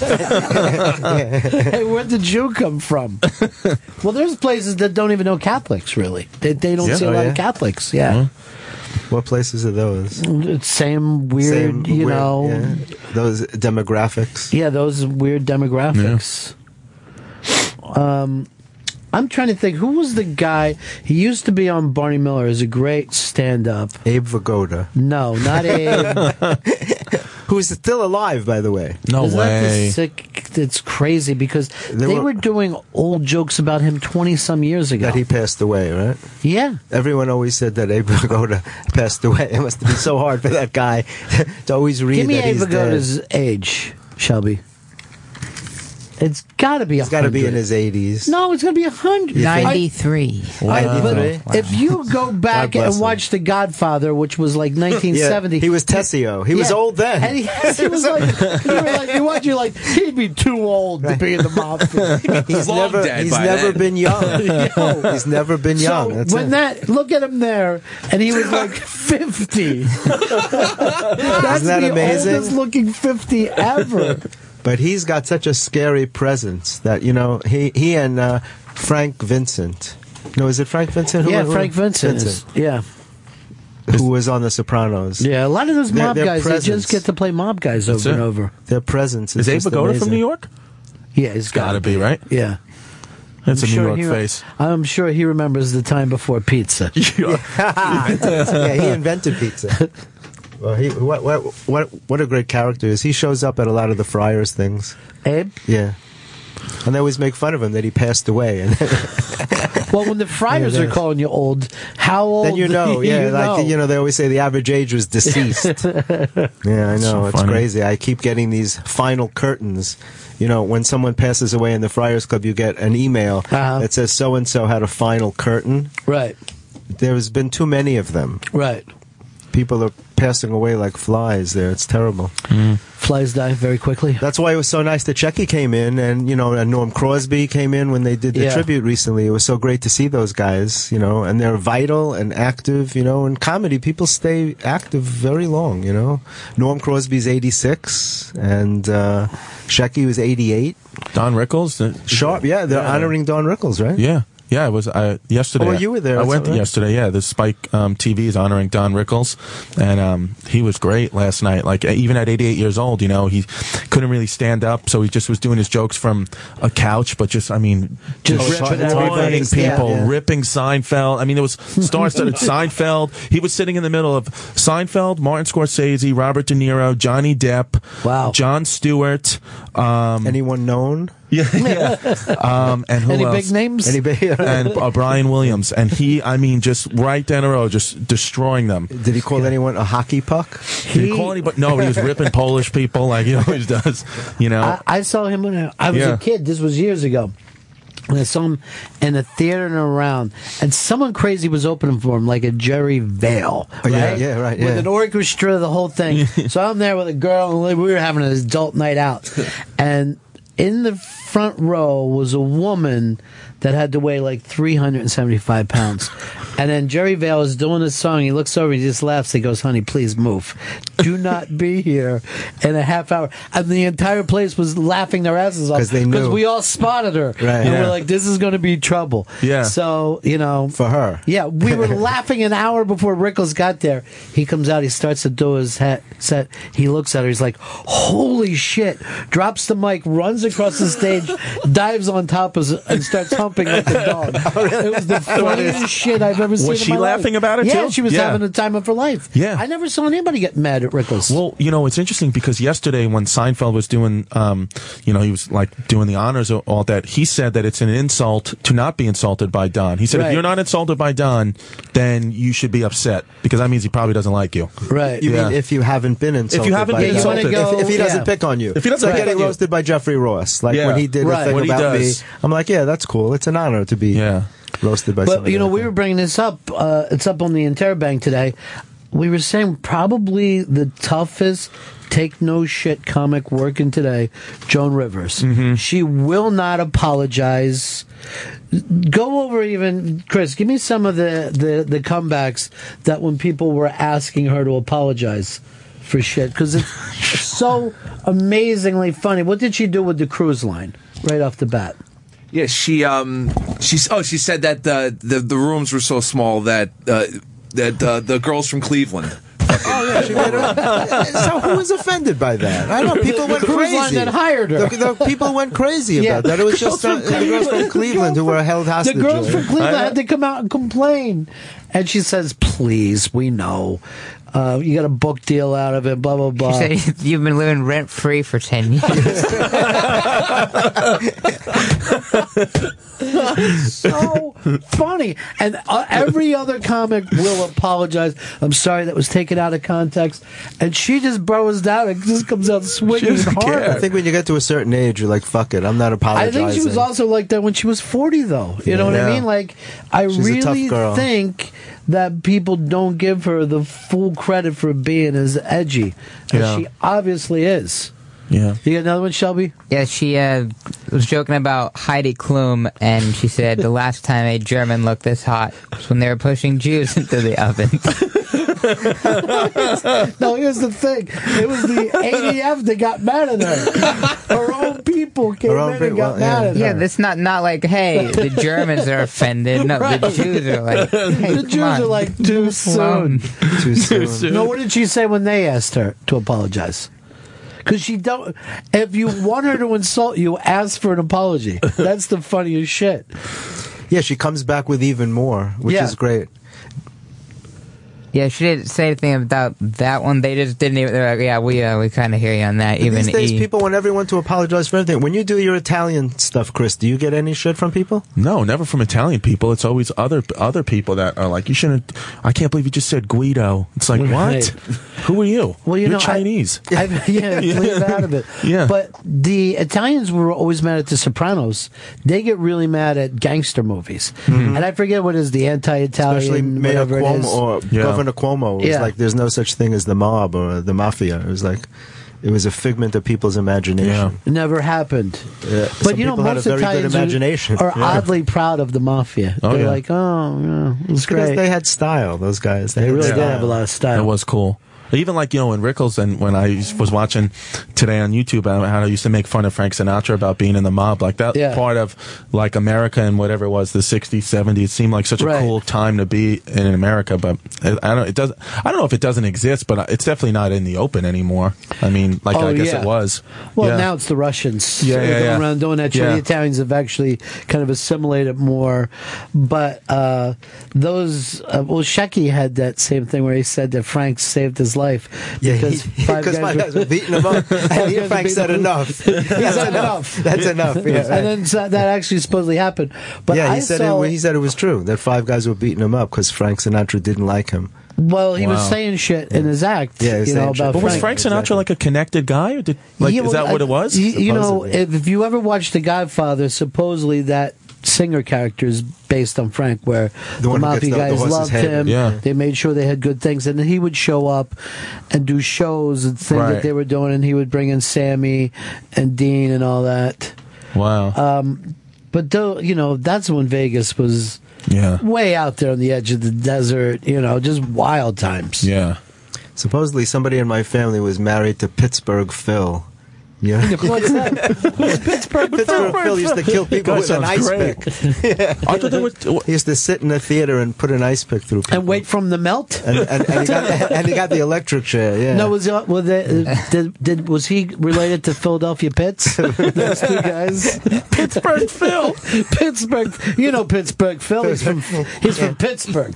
it's a good name to introduce yourself, but yeah, Pittsburgh real Phil. original Well, you know, to me, that Italian sense of humor, I think, I think Goodfellas is one of the funniest goddamn movies in history, and obviously it's not a comedy, but I, have seen that movie eighty times, and I'm still ended up. Is that when Joe Pesci's like, I'm funny, I'm funny how? Yeah, and he hits yeah, the guy over the head with the funny bottle. about? Yeah, No, tell but me. there are But even- people like that Yeah. that do, but even do, do not take a joke. mom is so funny in that. Yeah, one dog's looking this way, one dog's looking the other way. So You know, what? I feel the same way. Every time I'm on a plane, you, I, you know, uh, especially if you do fly like um, Virgin or, or Delta, one of those nice planes, they always have Goodfellas as an option to watch, and I always watch and I always laugh, and I always feel like there's people looking at me like, look at this psycho laughing at this gangster movie like a nut job. People are getting their heads, you know, when they Frank Carbone, they put him in the meat locker, and I'm just, he just fucking looks like an asshole. I love it. It's just great. Stacks. Stacks. Yeah, it's Stacks is one of the great characters. Yeah. He's almost like the Boba Fett of that movie, Yeah. where he's not in it long, but everyone brings him up. Yeah. Boba Fett's in Star Wars. Oh, okay. It's not a sport. I don't know about it. I don't know for Star You don't know Wars. Star Wars either. I don't even. I know a little Normally, bit. the guys who don't don't know know. sports know Star Wars. That's what it is. You don't fit into the. You, Listen, you're Star not like Wars, a dirt, no, but dirt Star. Trek. I didn't do a lot of stuff that a, lo- a lot of people. I don't like trendy shit. you know what I mean? I don't like. I do my own thing. I, I don't like to follow what everyone else r- Yeah. does. You know, like for a long time, people were reading what was that? The Celestine Prophecy. Everybody was reading the Celestine Prophecy, and I didn't want to read it for that very reason. I was reading my own shit. Everyone's like, "You got to read the Celestine Prophecy." I try not to do what everyone else does, not on purpose. It's just it doesn't interest me. If everybody's doing it, I want to do something else. Now you make us feel like a bunch of trendy Yeah. assholes, No. Jeffrey. Seriously, sorry. you feel feel you like make me shit. sound like Did you Johnny read the Come Celestine Lately. Prophecy? Yeah, I read it three times. I thought it was unbelievable. I No, I finally wound up reading it. I finally I wound up I sold my it. house and moved down to Peru because of it. No, I, I- it's funny. I finally wound up reading it, and I met a very close friend because of reading that book. I'm very involved in ancient Egypt. I love that kind of stuff. Mm-hmm. Well, you know me, and I like the pyramids and the ancient stories about He that. thinks I- aliens built them. Well, I, I know they did. Really? you know the guy you watch a History Channel? Yeah, the ancient- ancient So there's aliens, one of the guys on there that you kind of look like. You know no, the that, guy. tell that guy with the crazy. The guy- hair. yeah, I was like, so it's funny you mentioned. that. I was like, that looks like he'd be Jeff Gordon's son. I always That's think crazy. that. No, but that guy, No, that but guy has ridiculous. he hair. says, but you know, I he said something that I don't know because he said that the carvings that they have in those pyramids, that you know, to carve into something, you have to have some something stronger has to carve into stone, stone, whatever. And they said the only thing that was available to them at those times was diamonds. That was that was harder than that stone, material. right, right. So they said either these Egyptians kind of carved in with diamond studded tools or aliens helped them. Right. So I don't know. Where did they get tools like that, and why did they disappear? There's no sign of them. You know, they had to be helped by a higher form of intelligence. There's some it just makes sense. You know, Egypt still exists. yeah, but they, but so where did that knowledge go? Nobody knows how they were built, how the pyramids were built, how those things were carved. How you know? They know how it was built. How was it built? Pulleys. Yeah, they. The Yeah, Jews bullshit. and the- They, yeah, Jews Jews on, were slaves. They had to Yeah. pull stones that weigh two hundred thousand pounds and put them in mathematically perfectly. They didn't have anything else to do. Yeah, Yeah, right. That's Jews, were Jews doing. were bored in those They were- days, They, right? no, they, were took tired like of being generations slaves. to do that. Yeah. They thought they were doing it for God. You couldn't do it in a hundred years. Put those stones, two hundred thousand. Th- this day, in our modern All right, you know times, there are only two do? pieces of equipment that can I raise a, a- stone of two hundred thousand Because I, pounds. I'm going to get a real scientist in here to, or Okay. an architect or somebody to explain. Because I don't want you running around believing that shit on those channels. but the pyramids were built perfectly. There's no space between the stones. Yeah, but some of the other How could ancient can I tell people? you, some of the other Yeah. pyramids got put together like shit. They took it back apart. Well, those were the ones that were probably built by people. Yeah, they, they The others kept were built by it. no, the. Jews weren't building. Yeah, it's not Yeah. Jews who were building. Jews those. were. We're not good at construction. It wasn't up to you at the we, time. got, we got our Italian friends to help us with that. But maybe though, but maybe it's because at that time, like you know, like we don't live in a society where you have to work till death. You know, we get lunch breaks and Yeah. insurance. Like them, if you didn't do it, they were going to kill you. So maybe if it was they that. worked and it- 24 like hours said, a day, they couldn't get those stones to Yeah. be that per- mathematically perfectly. But look, you're not- facing a certain star. They like. You You're know, not going to be able, for some reason. You would rather believe in little green men than human beings did this. I imagine the No, 'cause ghost I've of those people, people are going who- like this. Unfucking believable. All that work we do, and now he's fucking taking it away from us. Give the guys the credit. I give everybody credit, but I met guys who have been in UFOs. There's a guy I can't think of his name. He wrote the book The Keys of Enoch or The Wheels of Enoch, and he's been he's like a double PhD. This guy, and he's been abducted by aliens, and he showed me pictures of shit. You won't watch Star Wars, but you listen to this guy. Yeah, because this stuff is real. I bet if he does see Star Wars, he's Star Wars is fake. I don't like to read novels and shit. It's a waste of time. I want to learn stuff.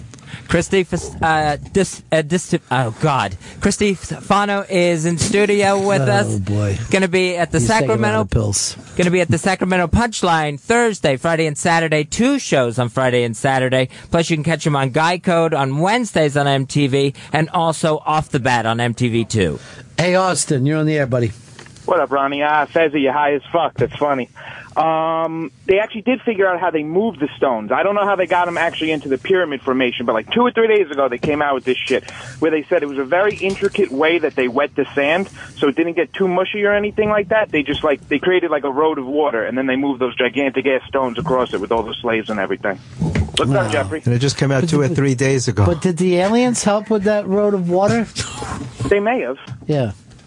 You can't lift stones that high and put them into. Why do you demand that it's I'm aliens? Why doing it wouldn't right now, open? Jeffrey. No, it's not. It, it's a higher form of intelligence, whether it's aliens or whatever. Uh, I'm open to everything, Mm-hmm. but you can't disprove that. It, just, it doesn't make sense that ancient man built the wonders of the world, like Stonehenge and shit like that. There, there's formations of rock that were too big for people in those Yeah, times but- but to why- move. right, let me give No, you this, right? And the way they're Aliens- placed, yeah. they're placed. But why where- do where you can- aliens care about rocks so much, Jeffrey? Why wouldn't they just come and, and plaster something? They supposedly left them for if, people if in the future. If there was like a fucking beautiful Trump Tower that was sitting there in glass, I'd be like, how did the fucking Egyptians do that? but it's just rocks. No, because we have the technology today to build know, to skyscrapers say. and to build all that stuff. But so where did all that knowledge go? If they built that five thousand years ago, my friend John did the NBC special called "Mystery of the Sphinx," and the way I met him was because I was reading the. Celestine prophecy. Of the Sphincter. He, he shot it and produced it, and he's a geologist. And he said to me that if you've ever seen the Sphinx, there are watermarks on the Sphinx, and there hasn't been water in the desert right. for fifteen thousand years. Jeffrey, you Yes. know how you go to every comedy show? I need medication. No, I want you All to right. take off one night from going to co- comedy shows and watch Mythbusters. They're going to explain to you this stuff. Really? Yeah. I'm open to watching that. I, I, you, but I still I believe what I believe. you thought a comic floated across here one day because he was Yeah, standing on his he was- toes. I know. I can be gullible. I'm into magic. I think people have special powers. Mm-hmm. I think there are people like David Blaine. I'm sure he has some kind of special power. Yeah, his special pro- powers is practice. And there are people who can read minds. I know that. There are people who can read your thoughts. Nobody can. They do those little clues like, "Hey, wait, oh, is there a guy with H? Does that mean anybody?" They- oh, oh, my dad's name's Hank. And then you saw oh, that 60 he- Minutes thing with Marc Salem, right? Amazing No. stuff. Where where I picked stuff out of the audience, and the guy he was blindfolded, and he and he read a guy's driver's license by putting his hand over it. He, I picked somebody at random. I Uh, just took here's Steve in New York. He wants to tell you about the pyramids. Go ahead, Steve. Hi. Listen, I, I I don't know why he thinks that aliens helped build the pyramids, but I'm going to tell you, they built it. They they dug it. They started at the top and then dug their way down, and that's how they did the stones. And the reason why there's no space between the stones is because of sandstorms. Just like you've ever seen like a dandelion growing out of the side of an oak tree, that's because the wind had picked up the dirt, filled the space, and then seeds have filled the space in there, and that's how it grew. So now that's why there's no space between the stones because it's been there for thousands of years. All right, here's uh, Benjamin in Michigan. Got Benjamin. Hey, from as far as I know, the pyramids are built by just like an army, an army of of soldiers worshiping that that god that you mentioned earlier. And I mean, a matter of pulley systems and rolling stones on logs is how they got them there and up. I'm assuming a You lot. don't want. You would rather believe in aliens, right, Jeffrey? No, I would be open to anything. I've trained in scientific proof, Mm-hmm. you know, but w- from what I've read, there's no way that you can pick up stones that size on pulleys and ropes. They said it would take a million men pulling on these stones to hoist them into position. And even if you could hoist them up, how would you get them aligned perfectly so that they're mathematically perfect and that so, so that they're facing certain solar constellations? They measure where these things are facing. They're pointing into the sky at some because there was no holes in the ozone place. layer back then. You could just see everything. You know, like you, with the like, I feel like and You'd and, say and like, the sky was clear. The sky was There was clearer. no pollution. There was no Right? pollution, Yeah. and they took, did it over hundreds of years, and they had millions. Didn't they have how many? They had all those Jewish slaves, the Egyptians. Yeah, a lot of people probably died. It wasn't. Yeah, they fake killed thing. them. generations. Jewish slaves were not that strong. To put, yeah, if you're No, a slave, but you're not being fed it's a that well. different You kind can't of be that Jew back strong. then. Different kind of Ways Jew. To Why do pick you up want to stones. believe in aliens? You're, you because fight I'm for the because I'm, I'm open because I believe in there are forces beyond our I think you're a comprehension. self-hating human. because I, no, because I'm open to the concept that uh, as a person you can only know so much. How am I supposed to know All right, what's here's, real and what isn't? Here's Dan in Connecticut. Hey, I just wanted to say that Fez could learn something from Jeffrey next time he's feeling a little down about himself. Jeff's spouting this bullshit. The callers and Ron are calling him out on it. And uh, you know what? Jeff's still going to go home feeling pretty good about himself. Well, Jeff actually feels good, and and I'm enjoying the fact that he loves it. And it's one of my favorite things that he's always ready to believe you other dimensions, other things. You are a modern day mystic. There are forces in this world that are beyond our comprehension, and I'm convinced of that. There's a lot of stuff that we don't understand. We're only human. We can only comprehend so much. We comprehend what we see, but there's other levels of existence that we're not aware of. Smell, You know? taste. Well, well, the senses. Yes. I don't want for watermelon, please. I wouldn't thank you for that. I'm just fascinated by stuff like that. The ancient mysteries of the world. Esoteric wisdom is the Mhm. thing that I'm fascinated by. And I believe that there are things that have happened in the past that we're not aware of. But here's why we have mysticism. We have it until we get the knowledge. You know what I mean? Like we used to think that the sun fell into the ocean at night and we'd all get nervous. Is there going to be a new sun tomorrow? But then we figured out we stopped with those kind of things. Well, there were guys who also thought the earth was flat. I'm not, I'm not, you know. There's not a true scientist who believes that the aliens built the pyramids. Oh, I think there are. I do think there are. And this friend of mine who shot this NBC special is a geologist. And he said it's very clear that many, many scientists agree that the pyramids are probably at least 15,000 years old. But Egyptologists are against saying that. They want it to be within the range of when the Egyptians supposedly built them. They were probably used as teaching uh, things like. The, there were men called initiates that wanted to become the high priests, and they were locked inside the pyramids for like weeks at a time with no food. And if they mm-hmm. could survive that, they would be given the secrets to life. Secrets were passed down from generation to generation. There was, you know, a lot of times there was no books. The Bible was written as a succession of I- stories that I were would told say to this, people. Jeffrey, I would never get high with you because this, I know Maybe guys we're high now. when Maybe this is just an alternate stop universe. And I would just be like this. Fuck, Jeffrey, that's true. That's like Maybe we better shit, stay in here. Let's not go outside. That's where it gets really weird. Um, Blowhard wants to talk to you. Guy Blowhard. Jeffrey. Yeah. Um, since you've been around for ages, and I have a little uh, TV history in New York City for you, and I wanted your opinion on three hosts who had TV shows, and if you have any good stories or because comics appeared on their shows. All right, just tell us. All right, one. The first one's David Susskind. I know who David Susskind is. I know who he is, yeah. Sunday nights on Channel 5, he would have comics on all the time back in the 60s and 70s. And I was just wondering if you knew anything, like whatever happened to him, and did you He had cancer, I really don't. I, I think so, but I don't remember him having comics on the show. I thought it was remember it as being a political show. That's Yeah. how I thought of it. He had comics. Okay, let me give you the next one then. Then, of course, uh, Stanley Siegel. Stanley Siegel. That's a it's a familiar name, but I don't remember Boy, any you're show. really blowing this. I thought you would know this stuff. Stanley Siegel. I'm feeling a lot of Wow. pressure, but I, I have to admit that I don't know Stanley Siegel. He I had a have to show live on with that shame. ABC. who, who is the third one? He was no, he was the first host to have therapy on the air, if you remember.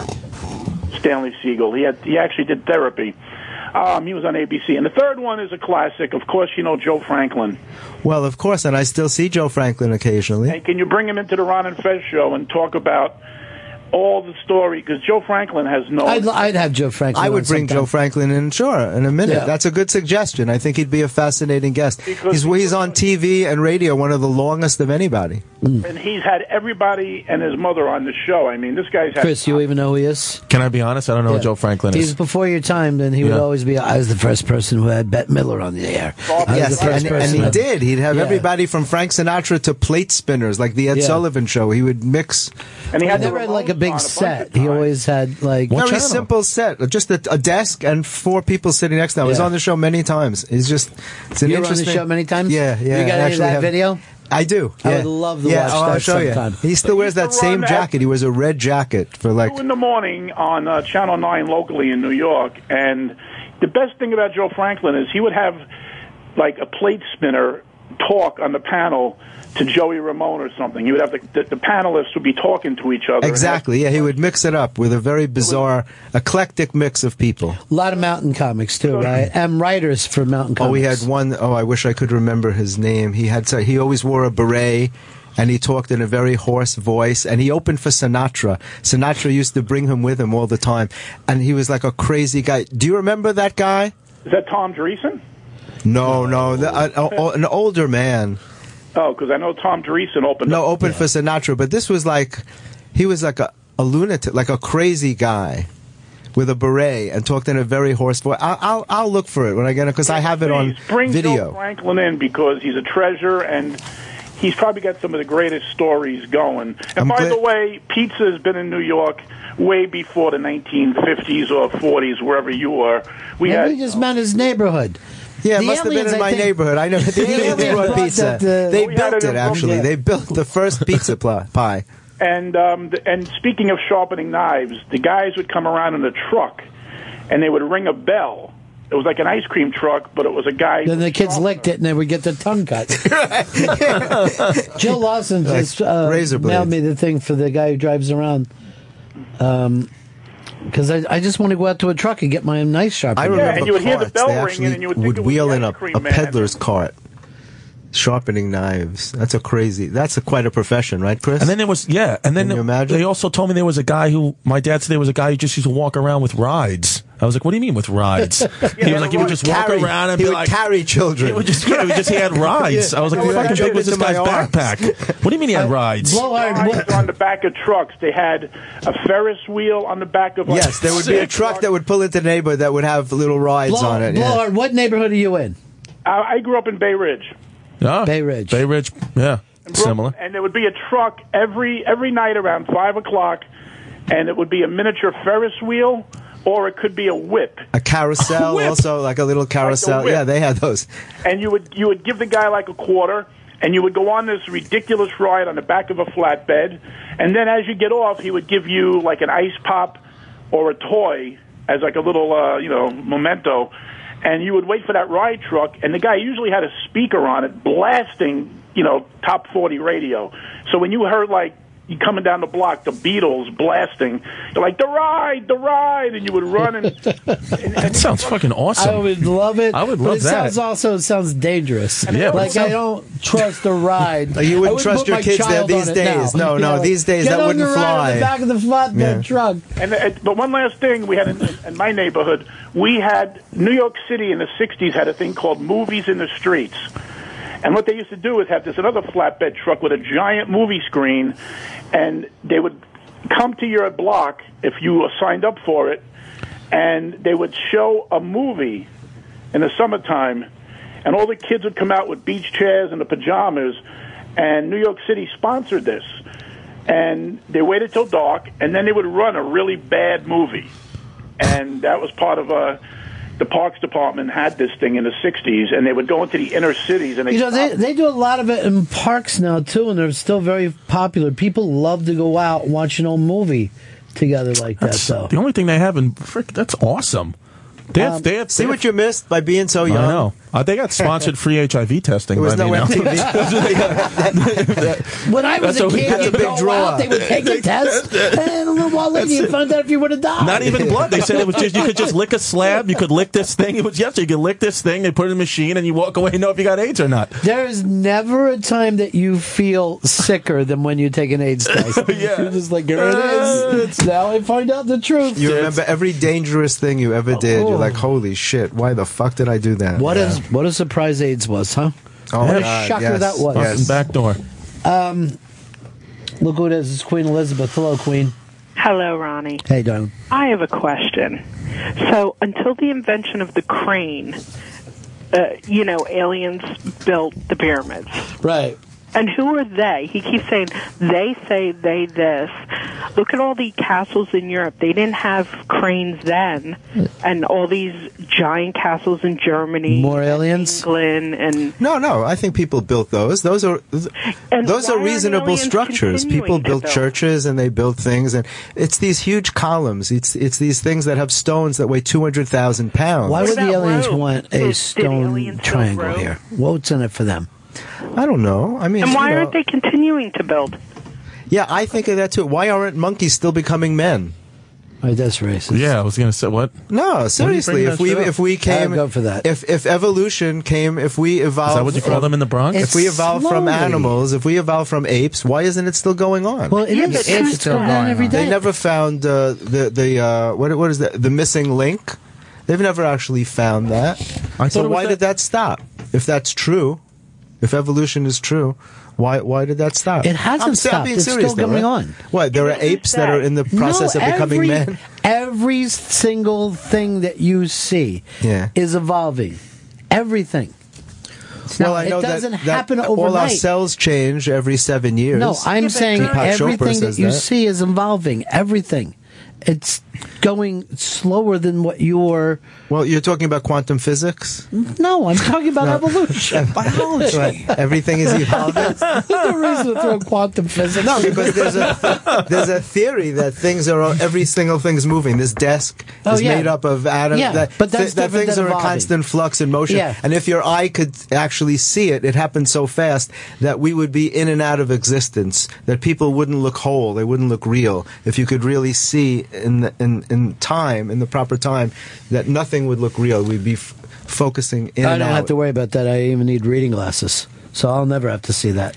You just those things are interesting to me. You don't like shit like that? But I'm sitting here talking to you. I like Yeah, all yeah. that kind of shit. I like every bit I'm of it. fascinated but I'm not willing to, to, to throw my belief behind aliens. Uh, if aliens well, show the word up, be- alien it sounds strange. I'm just like higher beings. Hmm. In every in every society across the world, people that were not in communication with each other, they all had these cave drawings, and they all drew fiery chariots in places that that could not be in contact with each other. So how did they all see the same thing? What are fiery chariots? You know, ancient man couldn't really describe But what he here- saw. They were probably spaceships. Here's where you're you're ta- you're watching one of these shows, and they're, they're entertainment shows. You realize that? Well, and sure. They're, and they're giving you facts, and you're believing them as if they were true. Because you're they're scientists that are talking about them. There's not just some average schmo. They talk to scientists, and there are scientists who believe in this. But then we got to go and find out what the scientists thing were, because you know you can get a doctorate on fucking line. We too. just took his word that the stones were 200,000 pounds. I don't know how much right, we they have weigh. no idea how much they cost. But when Neil deGrasse Tyson comes in here and he says to me, "Those other channels are filled with just fake shit," I'm going to believe him. You Yeah, know, I because he's as, he's as curious as you are, but then he goes and gets the facts. Like you can Google this stuff. You can Google how did man make the pyramids and get an answer there. You want yeah, I don't to think believe. there's any one answer. I don't think if you Google that now, I don't think they're going to tell you how. There's like a th- literally uh, 800,000 articles written about You went to school. Did any of your teachers even say probably the aliens did this? we never discussed that in school. that was after school talk. Um, here's Patrick in Connecticut. You're on the Ron and Fez show. Yeah, Jeff, um, you're, you're driving me nuts. Evolution, the way it works, it's a really, really slow process.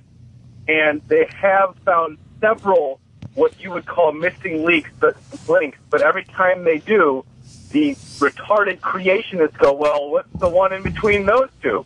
And just because you still see monkeys, we didn't evolve directly from the monkeys you see today. There are different species. We branched off, and there are still species that are still evolving, but it happens See- over millions of years. Yeah, Jeffrey thinks fucking it's just a pop. Like there's a monkey, you go to the zoo, and then poof, and you look over, it's fucking Chris Stanley sitting there with It's a Yankees great. No, but hat I on. understand it takes millions it's a of years. So into a millions butterfly. of years ago, if something started to evolve, wouldn't it exist? There would be something existing now. It doesn't come from from zero. We've been here for a long time. So if there, if it happened millions of years ago, wouldn't there be some evidence of constant evolution? And I believe in evolution. I'm just wondering why isn't it still going on? It is still going on.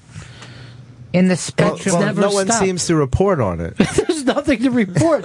It's happening. The thing that I mean, it is just happened so slow so that no one could gradual. Yes. report on it. We're There's not nothing going, going yes. on. But If- no one finds anything of something that started evolving like many years ago. Yes, birds were fucking dinosaurs. We know that. Pterosaurs, yeah, okay. You know, so that's happening. But then you just can't watch like that bird's get more scales, isn't it? Is it returning into a dinosaur? we got to get another monkey. Uh, this one evolved overnight in the zoo. I, It's now a little It's kid. confusing. It's just confusing. I, No, it's good. You're doing it.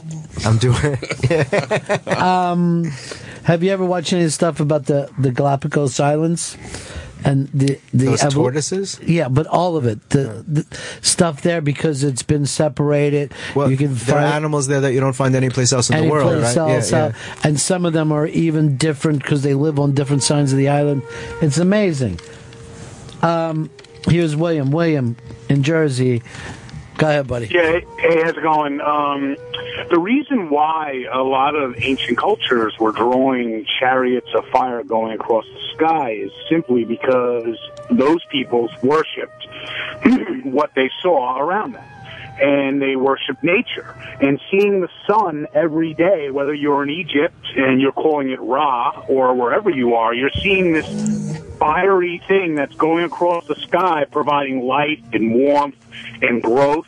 So that's all the cultures, all the early cultures were worshiping things like the sun and things like the moon and, and, and, and you know, and their perceptions of them were all very similar because they, they all similarly were human beings and were, were able to uh, represent these things in ways that they were limited to represent them.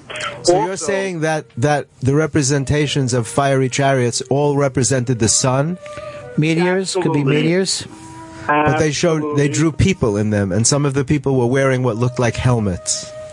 And you can see that if you because- look at the drawings. right, right, Because because because their primitive minds conceptually can cannot could not go beyond thought. You're you're thinking as a person who's been watching science fiction and seeing all these other things, but their primitive minds, the only thing that they could relate anything to was themselves. So therefore, in seeing these things and calling them gods, they needed to represent them like themselves. But they And if I- probably drew what they saw. There's a chance No. that they drew. No, no, what no. they- No, no, no, no. Picasso? They drew. They Like, oh, when did those people used to look like that? she had three tits. Pe- people hmm. drew like you know people on dragons and shit with Game of Thrones. They were just thinking, "Hey, look at this fiery chariot! Isn't this badass that I painted on yeah, this but you know what? I always think with the dragons, probably somebody, if you were like an ancient man and then you found like a fucking skeleton or fossils from dinosaurs, Yeah. that must have scared the shit out of you. I'm sure. And how hot is Emilia Clarke, the mother of dragons? Right? I don't know. The I don't chick know with the blonde. Oh, you don't watch Game of Thrones? No. Oh, see.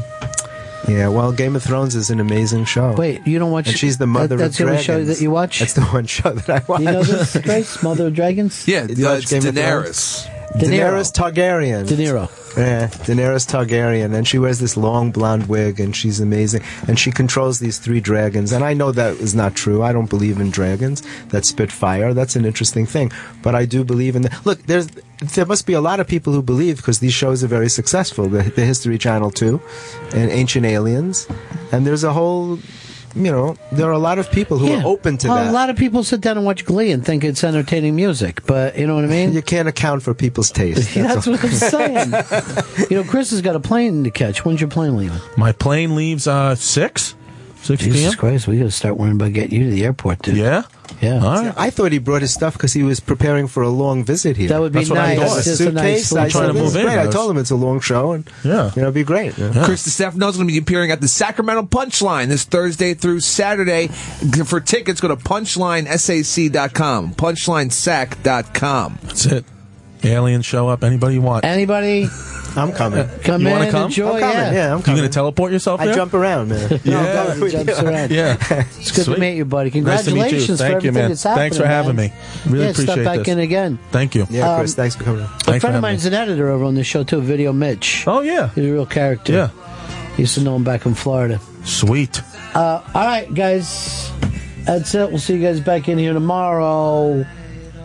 Uh, that's the end of my show. Donk. Satellites gone way up to Mars.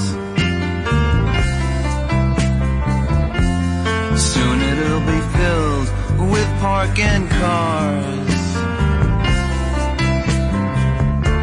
I watched it for a little while.